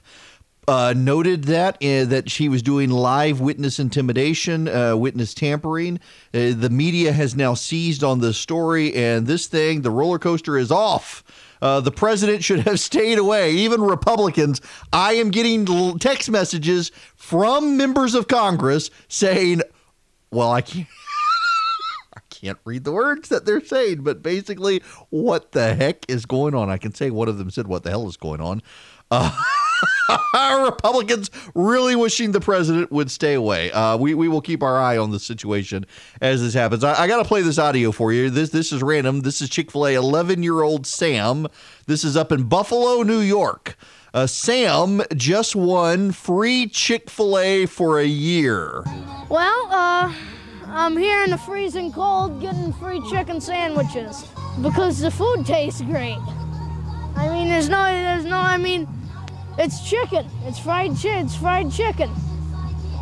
I like fried chicken. Well, he stood in line. He stood in line to win free Chick Fil A, and he won it because it's fried chicken. I like fried. I like fried chicken too, little man. I like fried chicken too. okay. All right, all right. I, we we are continuing to watch this. The the um, House Intelligence Committee is resuming shortly. There were House votes they had to get to. They will um, they they will get back in there and uh, man um, the president has just thrown a, a, thrown everybody for a loop with this tweeting. Um, now here's a random one for you that's also happening right now. There's a protest in iraq and uh, police have brought out police dogs and do you know what the protesters have brought out? Lions. No i'm not making this up. Uh, this is from um, uh, my buddy Seth Mandel, who is the editor of the Washington Examiner, uh, has this picture of uh, literally lions on chains uh, with these protesters going after the police dogs. Fascinating stuff. All right, this is a, this is getting schizophrenic. I need to focus on a topic now. Uh, the, the president has just kind of blown this up uh, going after uh, what's her name, um, and Marie Yovanovitch. A, a, reporter just texted me from the hearing room. Hang on a second. Uh, I'm getting live tweets, uh, direct messages on social media. a reporter who's watching it, I, I, tweeted out the president is his own worst enemy here when we were in commercial break. A reporter who was in the committee room just replied and said, One of the members of Congress just saw your tweet, leans over to me, shows it to me, and says, Does Erickson not realize it's because the guy's a moron and he thinks he's a genius? I'm I'm glad to be in the midst of the conversation there on Capitol Hill right now. You're you're, you're a little old host with a syndicated show in Georgia, Congressman, talking about my tweets in the hearing room while they wait for break. Here's a story that's going to blow your mind. This is from The Guardian. I was going to do this later. I saw this. I got up this morning. I couldn't believe this is real, and it is. The rise of the anti natalists. Sit back, y'all. Enjoy the wild ride we're about to go down. In February, a 27 year old Indian man named uh, Raphael Samuel announced plans for an unusual lawsuit. He was going to sue his parents for begetting him. It was not our decision to be born, he told the BBC. Human existence is totally pointless.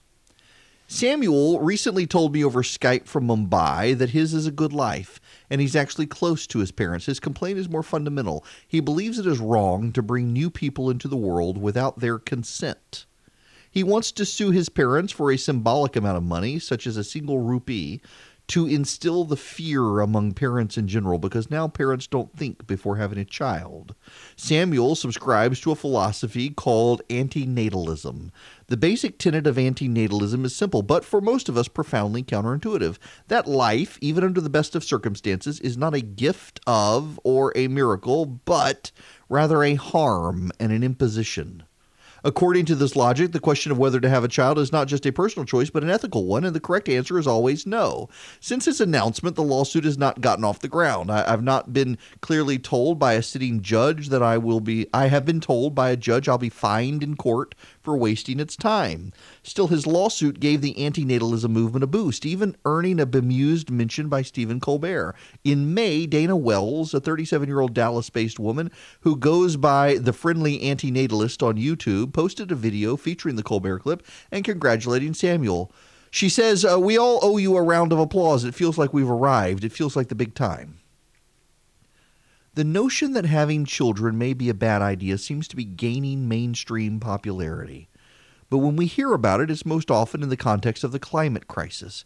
Activists are worried about bringing children into a world threatened by rising seas, mass displacement, and other calamities. Antinatalists, however, believe that procreation has always been and always will be wrong because of life's inevitable suffering. What is similar about antinatalists and climate activists is that they're seeing an increase in attention due to general pessimism about the state of the world, giving both more opportunities to gain support. In 2006, the South African philosopher David Benatar published a book which is widely credited with introducing the term antinatalism.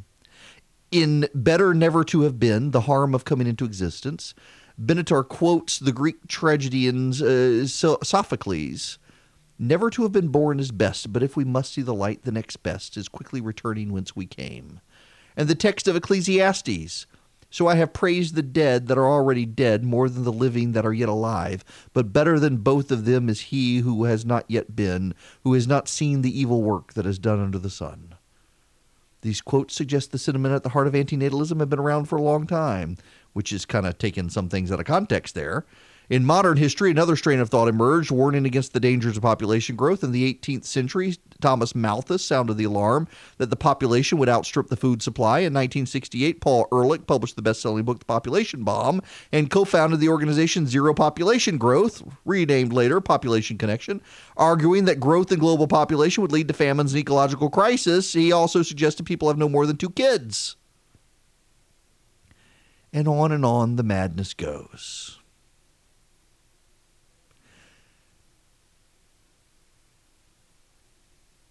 Experts are also championing a story from last year that says that falling total fertility rates should be welcomed.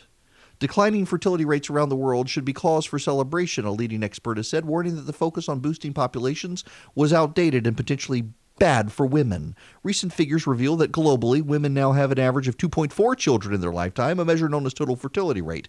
But while in some countries that figure is far higher, in Niger, for example, it's almost seven. In almost half of countries, including the UK, Russia, and Japan, it's fallen below two. Such declines have been met with alarm. But Sarah Harper, founder of the Royal Institution and an ex- expert on population change, said it was far from a bad thing. And panic falling total fertility rates were to be embraced. Countries should not worry about their populations not growing.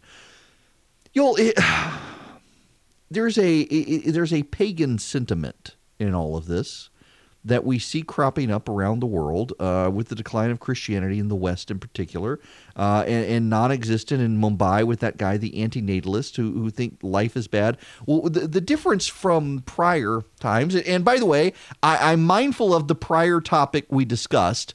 Where the media finds a couple of fringy people on social media and turns a big story into it. And, and in fact, if you get into the Guardian story about the antinatalists, what you find is it's just a handful of the same people quoted including someone with a YouTube page, uh, is suggesting, in fact, that it is the media trying to help amplify a cause uh, more than the cause itself has been amplified already and grown. But it, it certainly is something that we're starting to hear about from environmentalists and others that um, they're feeling guilt and shame for existence, that somehow they think it's bad. Y'all, when people aren't grounded in faith, they find faith. When people aren't grounded in true religion, they find false religion. I know there are people listening right now who don't believe there is a God. The reality is there is. And the reality is that if you don't believe in the right one, you go find one. Now, some of you will say, well, oh my goodness, I, I don't know how you can say that. I don't believe in God and, and I don't worship a God, but you do. What do you spend your money on? That tends to show you who your God is. What do you spend your money on? Now, I've had someone say, well, I don't spend my money on anything. I spend my money on my power bill. I spend my money on my cable bill. I spend my money on my water bill. I spend my money on some clothes. I, I don't spend my money on anything else. Well, then you worship yourself. Our minds are perpetual factories of idols, as, as John Calvin said, and, and this is part of it. It is a, and, and we see, frankly, um, in civilization after civilization after civilization, the thing that separates Christianity from every other religion on the planet is that every other religion ultimately descends into a death cult. You see this in Islam with suicide bombers. You see this with the old Aztec religions of, of human sacrifice. You see this with secular religion and abortion. We have human death cults. You, you have a, a religion that celebrates life, and you have human death cults. And this antinatalism is derived from a secularism that is a death cult. Uh, and this idea that humanity is bad and humanity must be expunged from the earth and, and our parents should be sued for giving birth to us without our consent. How exactly could they, they consent? Do they build a time machine and jump into every alternative and in alternate lifestyle future, some such, and jump and say, hey, are you the kid we're going to give birth to on Earth One? Do you consent? Okay, hop back in the time machine, go back, and all right, baby, let's get it on now. Turn on the Marvin Gaye. We're, we're going to have him. He consented. Such an idiot idea. And even more so that the the the media giving it play, giving it play. Back to this Guardian article. In March, the British singer songwriter Blythe Pepino organized a group called Birth Strike, made up of 600 people globally who refused to have children as a result of the climate breakdown. Like the founders of Conceivable Future, birth strike adherents don't stand for population control, but rather for calling attention to the severity of the climate crisis. Antinatalists and climate change activists have intersected in some ways, and each has drawn more attention than the other. In antinatalist forums, for instance, often include information about how childlessness can reduce carbon footprints, but ultimately the goals of the two camps diverge sharply. Birth Strike grew out of a group called Extinction Rebellion, which is protesting against the threatened extinction of millions of species potentially including our own.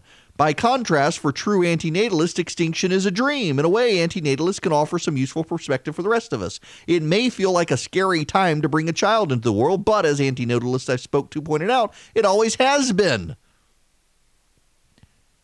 At all stages in human history, life has been filled with enough unpleasantness, enough badness, and of course, always ending in death, says Benatar, who wrote the book on antinatalism. In some ways, children in the past, before vaccines and anesthetics and laws, faced more risk and pain than they do today. Perhaps antinatalists can help us appreciate that uncertainty and pain are an inherent part of sentient existence, even if we disagree with them on whether the bargain is worth it. I, I mean, you're all asking the question I'm asking myself. If they don't like it, why don't they end it? I mean, why don't they practice what they preach? Well, because then there would be no one around to preach, would there? I, you know, I, I highlight this article for several reasons. One, because this is a thing. It is a thing, but it is a small thing. It's not a big thing. The media, however, is is amplifying it, which again goes back to the clickbaitiness of the media these days. Would the media be highlighting such a story where only three or four people are actually interviewed, one of whom is a YouTube star, who doesn't have a massive following. In fact, how much does this anti-natalist YouTube star have? The the she has a YouTube page. Um, where is it? Uh, yes, the friendly anti-natalist. Uh, she has how many followers does this woman have? Uh, she's only got 941 subscribers. 941 subscribers. And we have a big story in The Guardian about the anti-natalist movement gaining traction with someone whose her videos only had a thousand views probably most of them coming from this guardian story. So is this a case of anti-natalism gaining traction in the world or is this a case of the media trying to help them gain traction? I would suggest to you it's the latter. And that again now we can string it to impeachment can't we how much of the impeachment accusations are real and how much of them are the media trying to gain attention to their own particular theories to advance an agenda which has been ruthlessly hostile to the president the entire time. Is there any wonder so many people question the media these days, the biases of the media, the direction of the media, the facts of the media? It all plays together in, in one harmonious circle. The media finds clickbait that pushes an agenda and they find the clickbait, even if there isn't a lot of support for it, they can advance it and say, look at this, look at this, here's support. The support is someone on YouTube with 941 subscribers. You can call in if you like. Uh, 877 97 Erick, 877 973 7425. That's 877 973 7425. Y'all, y'all, this is this is from the Intercept. It is a lefty site. Uh, they don't like Pete Buttigieg. But oh my goodness gracious. Uh, so Pete Buttigieg has decided to trot out what he's calling his Frederick Douglass plan. I, I spent in the last hour talking about Pete Buttigieg has serious problems getting black voters to support him. He's coming to Atlanta to roll out his Frederick Douglass plan, a Republican Frederick, Frederick Douglass was. Um, he's got three major supporters in South Carolina of his plan.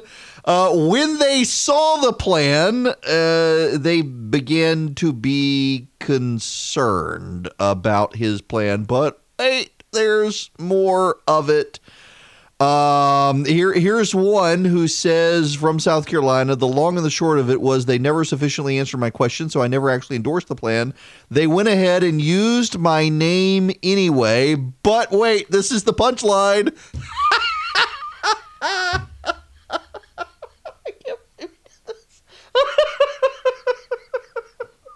Buttigieg to promote his Douglass plan. He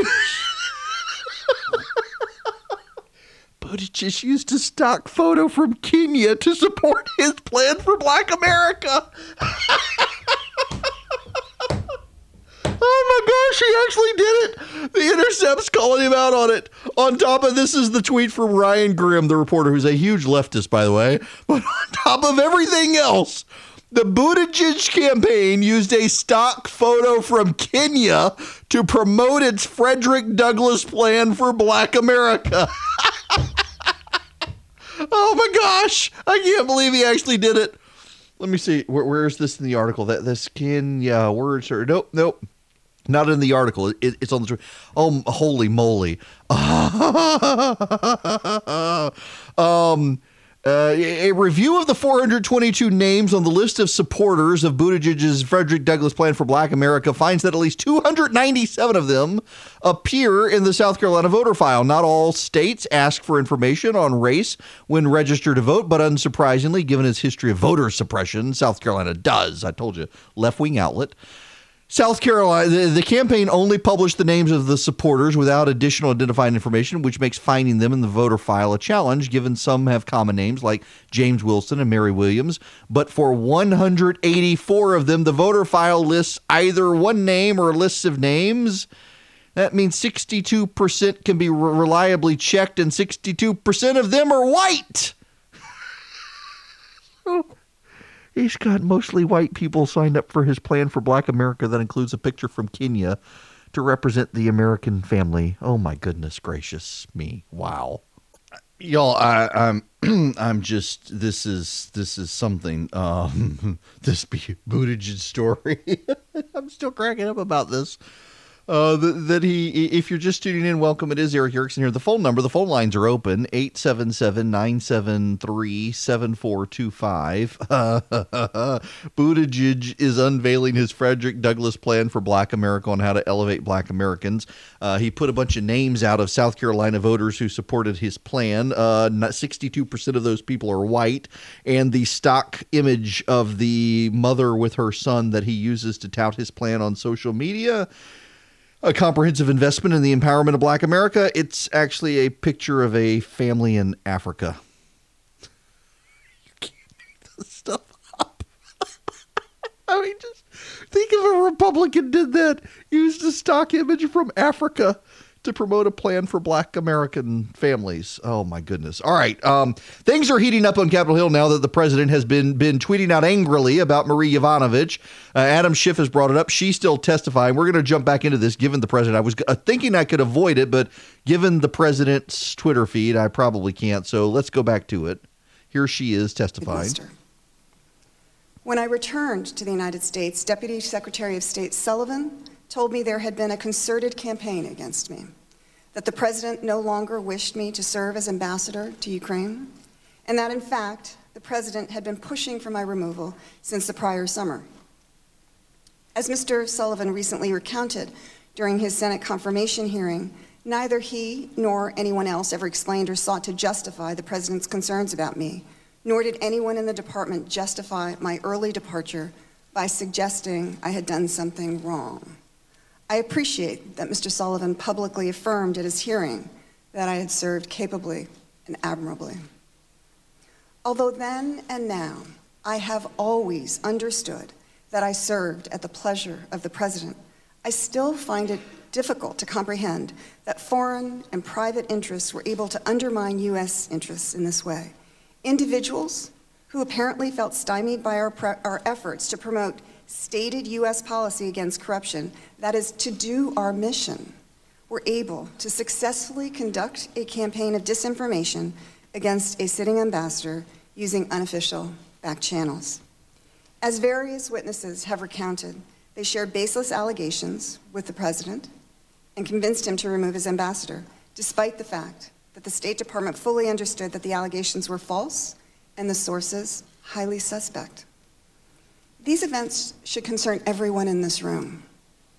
Ambassadors are the symbol of the United States abroad. They are the personal representative of the president. They should always act and speak with full authority to advocate for U.S. policies. If our chief representative is kneecapped, it limits our effectiveness to safeguard the vital national security interests of the United States. This is especially important now when the international landscape is more complicated and more competitive than it has been since the dissolution of the Soviet Union. Our Ukraine policy has been thrown into disarray, and shady interests the world, over have learned how little it takes to remove an American ambassador who does not give them what they want. After these events, what foreign official, corrupt or not, could be blamed for wondering whether the U.S. ambassador represents the president's views? And what U.S. ambassador could be blamed for harboring the fear that they can't count on our government to support them as they implement stated U.S. policy and protect and defend U.S. interests? I'd like to comment on one other matter before taking your questions. At the closed deposition, I expressed grave concerns about the degradation of the Foreign Service over the past few years and the failure of State Department leadership to push back as foreign and corrupt interests apparently hijacked our Ukraine policy. I remain disappointed that the department's leadership and others have declined to acknowledge that the attacks against me and others are dangerously wrong. This is about far, far, more than me or a couple of individuals. As Foreign Service professionals are being denigrated and undermined, the institution is also being degraded. This will soon cause real harm if it hasn't already. The State Department, as a tool of foreign policy, often doesn't get the same kind of attention or even respect as the military might of the Pentagon. But we are, as they say, the pointy end of the spear. If we lose our edge, the U.S. will inevitably have to use other tools, even more than it does today. And those other tools are blunter, more expensive, and not universally effective. Okay, I, I, I want to wind this back down again because it's funny. I was just about to cut the mic when when Charlie uh, sent along a note, my producer, saying, "I'll leave out some of the word choices." What does any of this have to do with the impeachment inquiry? Seriously, it doesn't, and that that's that's it. That that's the issue here. Is this doesn't have to do with impeachment. This has to do with the diplomats not liking what the president did. And there's a lot to not like about what the president did, if we're honest about it. The president should not have done these things. The president should not have pushed her out. And he, he pushed her out because Rudy Giuliani believes something probably John Solomon said on Fox News or, or some other person pushing a, a theory that has largely been discredited except by certain opinion hosts on Fox. And uh, that opinion caused the American ambassador to be pushed out while she was promoting anti corruption in Ukraine. And the president is convinced because of these people that she's the bad guy. And, and honestly, she's not. She's a sympathetic witness. But again, what does it have to do with impeaching the president for a quid pro quo and bribery? What it, it has nothing to do with it. The media is galvanized. The, the media loves it. The media thinks uh, this is a big deal. What, what? What? What? What does it have to do with impeachment? I don't think it has anything to do with impeachment. It has to do with a disagreement in public policy, and the president gets to support gets to uh, form public policy, not the bureaucrats. Day, we are people who repeatedly uproot our lives, who risk and sometimes give our lives for this country. We are the 52 Americans who 40 years ago this month began 444 days of deprivation, torture, and captivity in Tehran. We are the dozens of Americans stationed at our embassy in Cuba and consulates in China who mysteriously and dangerously, and in some cases perhaps even permanently, were injured and attacked from unknown sources several years ago. And we are Ambassador Chris Stevens, Sean Patrick Smith, Ty Woods, and Glenn Doherty, people rightly called heroes for their ultimate sacrifice to this nation's foreign policy interests in Libya eight years ago. We honor these individuals. They represent each one of you here and every American. These courageous individuals were attacked because they symbolized America.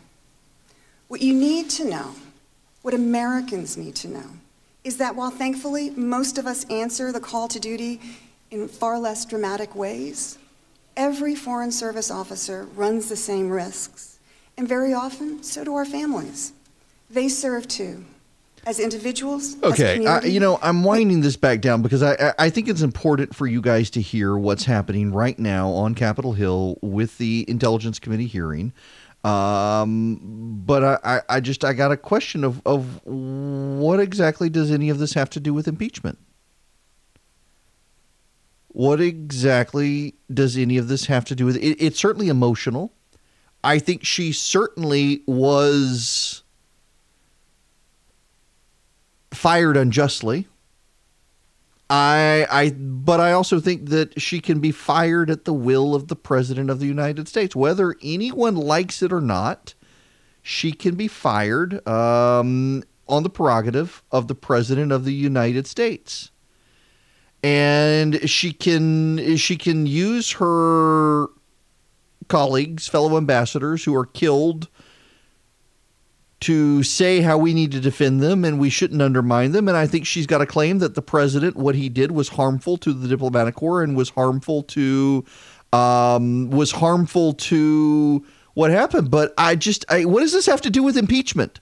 What what does her claim have to do with impeachment? Uh, it, while the, they were on break, ABC News' Terry Moran popped up, and let's listen to what Terry Moran from ABC News had to Second say. Second channel of foreign policy being run by Rudy Giuliani. That said, she did not really get us any closer to an action that would demonstrate the guilt of Donald Trump of an impeachable offense. She describes a very sad and disturbing situation regarding uh, the State Department. Yeah, there's no what. What is the impeachable offense? What is the impeachable offense? Uh, here's here's Chris Wallace on this. L- listen to this part of the commentary on this. Trying to get her feelings from her. And it was made very clear heading into this that that was one of the strategies on the part of Democrats. Yeah, I mean, clearly uh, she is a somewhat sympathetic character, uh, long time diplomatic service. She went through the details of her own family history. She went through the details of her own service. This is Martha uh, Mogadishu. She Chris talked Wallace about five coming. hardship uh, positions that she was in. She talked about being, you know, in situations situations where uh, there was crossfire going on around her and the difficulty of her job. Um, clearly, she was very upset when she started to get wind that there were forces that were kind of turning against her and that were creating um, a precipitous situation for her for the future of her career. Um, you know, I mean, we just have to sort of keep in mind that at this stage of the game, as we watch through all of the courses of these hearings, we have heard her side of the story and we've heard the Democrats' counsel try to draw her out as a very sympathetic character. I think that in, in that goal, um, he did well in terms of, you know, sort of building up her credibility, also making it clear that she felt that she was sort of being attacked and undermined by Rudy Giuliani and other forces that were turning against her based on what she said was unsubstantiated claims that she had put together a do not prosecute list and that she had badmouthed the president. She claims that both of those things are not true. Um, there's some, suggestions that the word list is what is uh, not very accurate here, but that the sentiment behind the idea that there were people that they didn't want prosecuted may bear out. Um, and we'll see what the Republicans, you know, question line of questioning does to establish any of that if if, the, if it's there. Well, we expect Martha's Republicans to go after the campaign of 2016, what role Ukraine played in that, and also I would expect also questions about Hunter Biden, his involvement on the board of Burisma. What did he do for it? What did he get for it? So we expect that line of questioning momentarily. Before that happens, Chris Wallace, your exam, your analysis on what you have heard thus far. I think that if you are not moved, and we'll have to wait and see what happens in the cross examination, but if you are not moved by the testimony of Marie Yovanovitch today, you don't have a pulse. This is a woman who had served in seven posts for presidents of both parties over more than 30 years. Uh, hardship posts, places like Somalia, like Tashkent. Uh, and she tells a story of being a leading fighter against corruption in Ukraine and being called out of a, a meeting to that was a, a, an event at the U.S. Embassy that was to honor an anti-corruption fighter who was later killed because acid was thrown into that woman's face, and she's being told by the Secretary General at the State Department, uh, "You're going to have to leave, and you're going to have to leave on the next plane." Uh, and we're worried about your security, not your physical security, but obviously uh, our ability to protect you and your reputation and your standing there. Okay. What does this have to do with impeachment? I mean, again, this is an impeachment of the President of the United States. If this is an impeachment of the President of the United States, what does this have to do with impeachment of the President of the United States? The impeachment of the President of the United States is based on the idea that the President of the United States demanded Ukraine's president investigate Joe Biden. She said in her opening statement she had no knowledge of it. Y'all, what the president did to this woman was wrong. But he had every right to do it. He's the President of the United States, Everyone underneath him, including the ambassador, serve at the pleasure of the President of the United States. Uh, that is his prerogative. Um, and it, it is, it, whether you like it or not, the president gets to do these things. The president of the United States gets to make these choices. And if you don't like him uh, and you don't like that he gets to do that, you beat him in the election.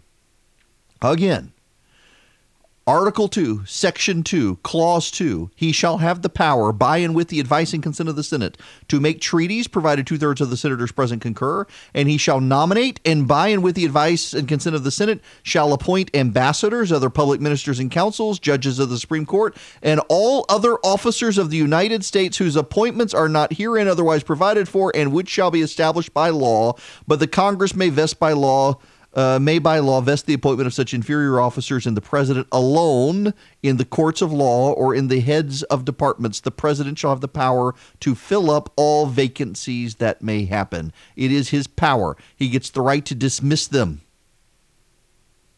He dismissed her. He had that power. How do you impeach a president of the United States for for removing a woman when it was his right and power and privilege to do so? You can't. You don't. I don't understand. However sympathetic she and she's a very sympathetic person, and she has a, some an amazing story. And the president should not be on Twitter blowing her up right now. But what does it have to do with impeachment? Are, have we all lost our minds? We're not allowed to distinguish between the two. Yes, she's very sympathetic. Yes, she has a story. Yes, the president was wrong to, to fire her, but he had every right to do it. He had every right to do it. He had every power to do it and this is how the Democrats are going to pursue impeachment, I, I, I think this is problematic.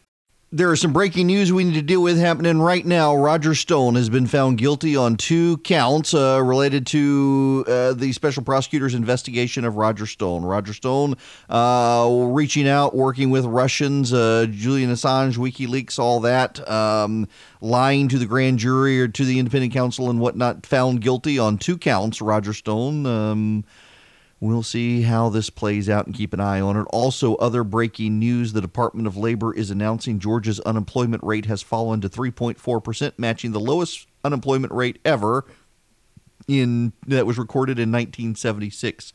Georgia also set a record number for total jobs in the state 4.64 million jobs. Since 2010, Georgia has added 805,000 jobs. Governor Brian Kemp says unemployment rates are at historic lows, job totals are breaking records, and Georgia made businesses are hiring from our ports and first class infrastructure network to a nation leading workforce. Georgia is on the minds of companies around the world as the top state for business for the seventh consecutive year. We are proud to see Georgia grown private sector companies expanding across the peach state. That is happening right now. Also happening right now, listen to Chris Wallace, another clip from him on Fox News. The Republicans are passing this one around rapidly right now. Last sense of how political this is. If you people, I'm sure, have noticed that for weeks the Democrats have been calling it a quid pro quo. Now they're calling it bribery. It turns out that House Democrats did a focus group literally a focus group like you have in a political campaign, and they presented a bunch of questions or a bunch of phrases to uh, average Americans, this focus group. What sounds worse? Quid pro quo, extortion, bribery. The focus group said bribery, so now that's what the Democrats are calling it. they're, they're leading their impeachment on a focus group that believes that they should say bribery when there was no bribery. Holy moly, these people are insane. Why are we wasting our time with this? Let the voters decide. Let the voters decide. Um, it, this is just, this is silly. I don't understand why. Uh, listen, however sympathetic uh, Marie Yovanovitch is, what does it have to do with impeachment? It doesn't have anything to do with impeachment. And that matters that matters. Uh, so, genius Eric Swalwell, um, who wanted to run for president, actually just tweeted out. Did no, I'm sorry, it was 14 hours ago, and he's he's just retweeted it himself. Did the shoe bomber blow up the plane? Nope. Is he in jail for life? Yep. Would you want to sit next to him on a plane tomorrow? Nope. Turns out Donald Trump in America, we punish incomplete crimes you know, I don't think the President of the United States should have done what he did. I don't think the President of the United States should have asked Ukraine to look into Burisma when the President was never interested in it until after Joe Biden became a Democratic nominee. But I'm beginning to believe Donald Trump is the smartest man in the room. I'm beginning to believe that that Donald Trump is way smarter than these people who are pushing him on or, or pushing this impeachment investigation. He is certainly smarter than Eric Swalwell. And I, I'm I'm just I'm I'm flabbergasted by the Democrats. They're essentially making an emotional play with Marie Yovanovitch that the president is charting a course in foreign policy that they don't like. And in charting a course in foreign policy they don't like, he's got to be stopped. You know, they have the power to stop the president, they have the power of the purse. They don't need to use impeachment for it.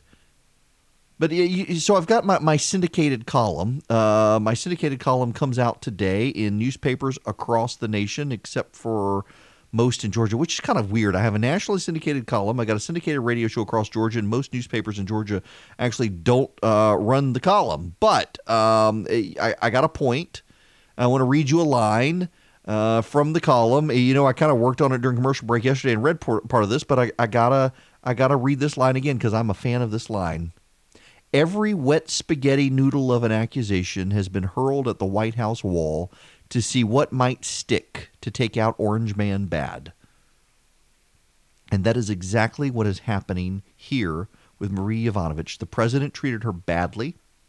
She's the victim of a smear campaign led by corrupt oligarchs in Ukraine, backed by Russia, and the president fell for it. And we should actually be horrified by that but it was his right and privilege as president to fire her, whether you like it or not, and she knows nothing of the quid pro quo or the alleged bribery or extortion of Ukraine. The only reason she's testified is because she is a sympathetic witness for the Democratic cause.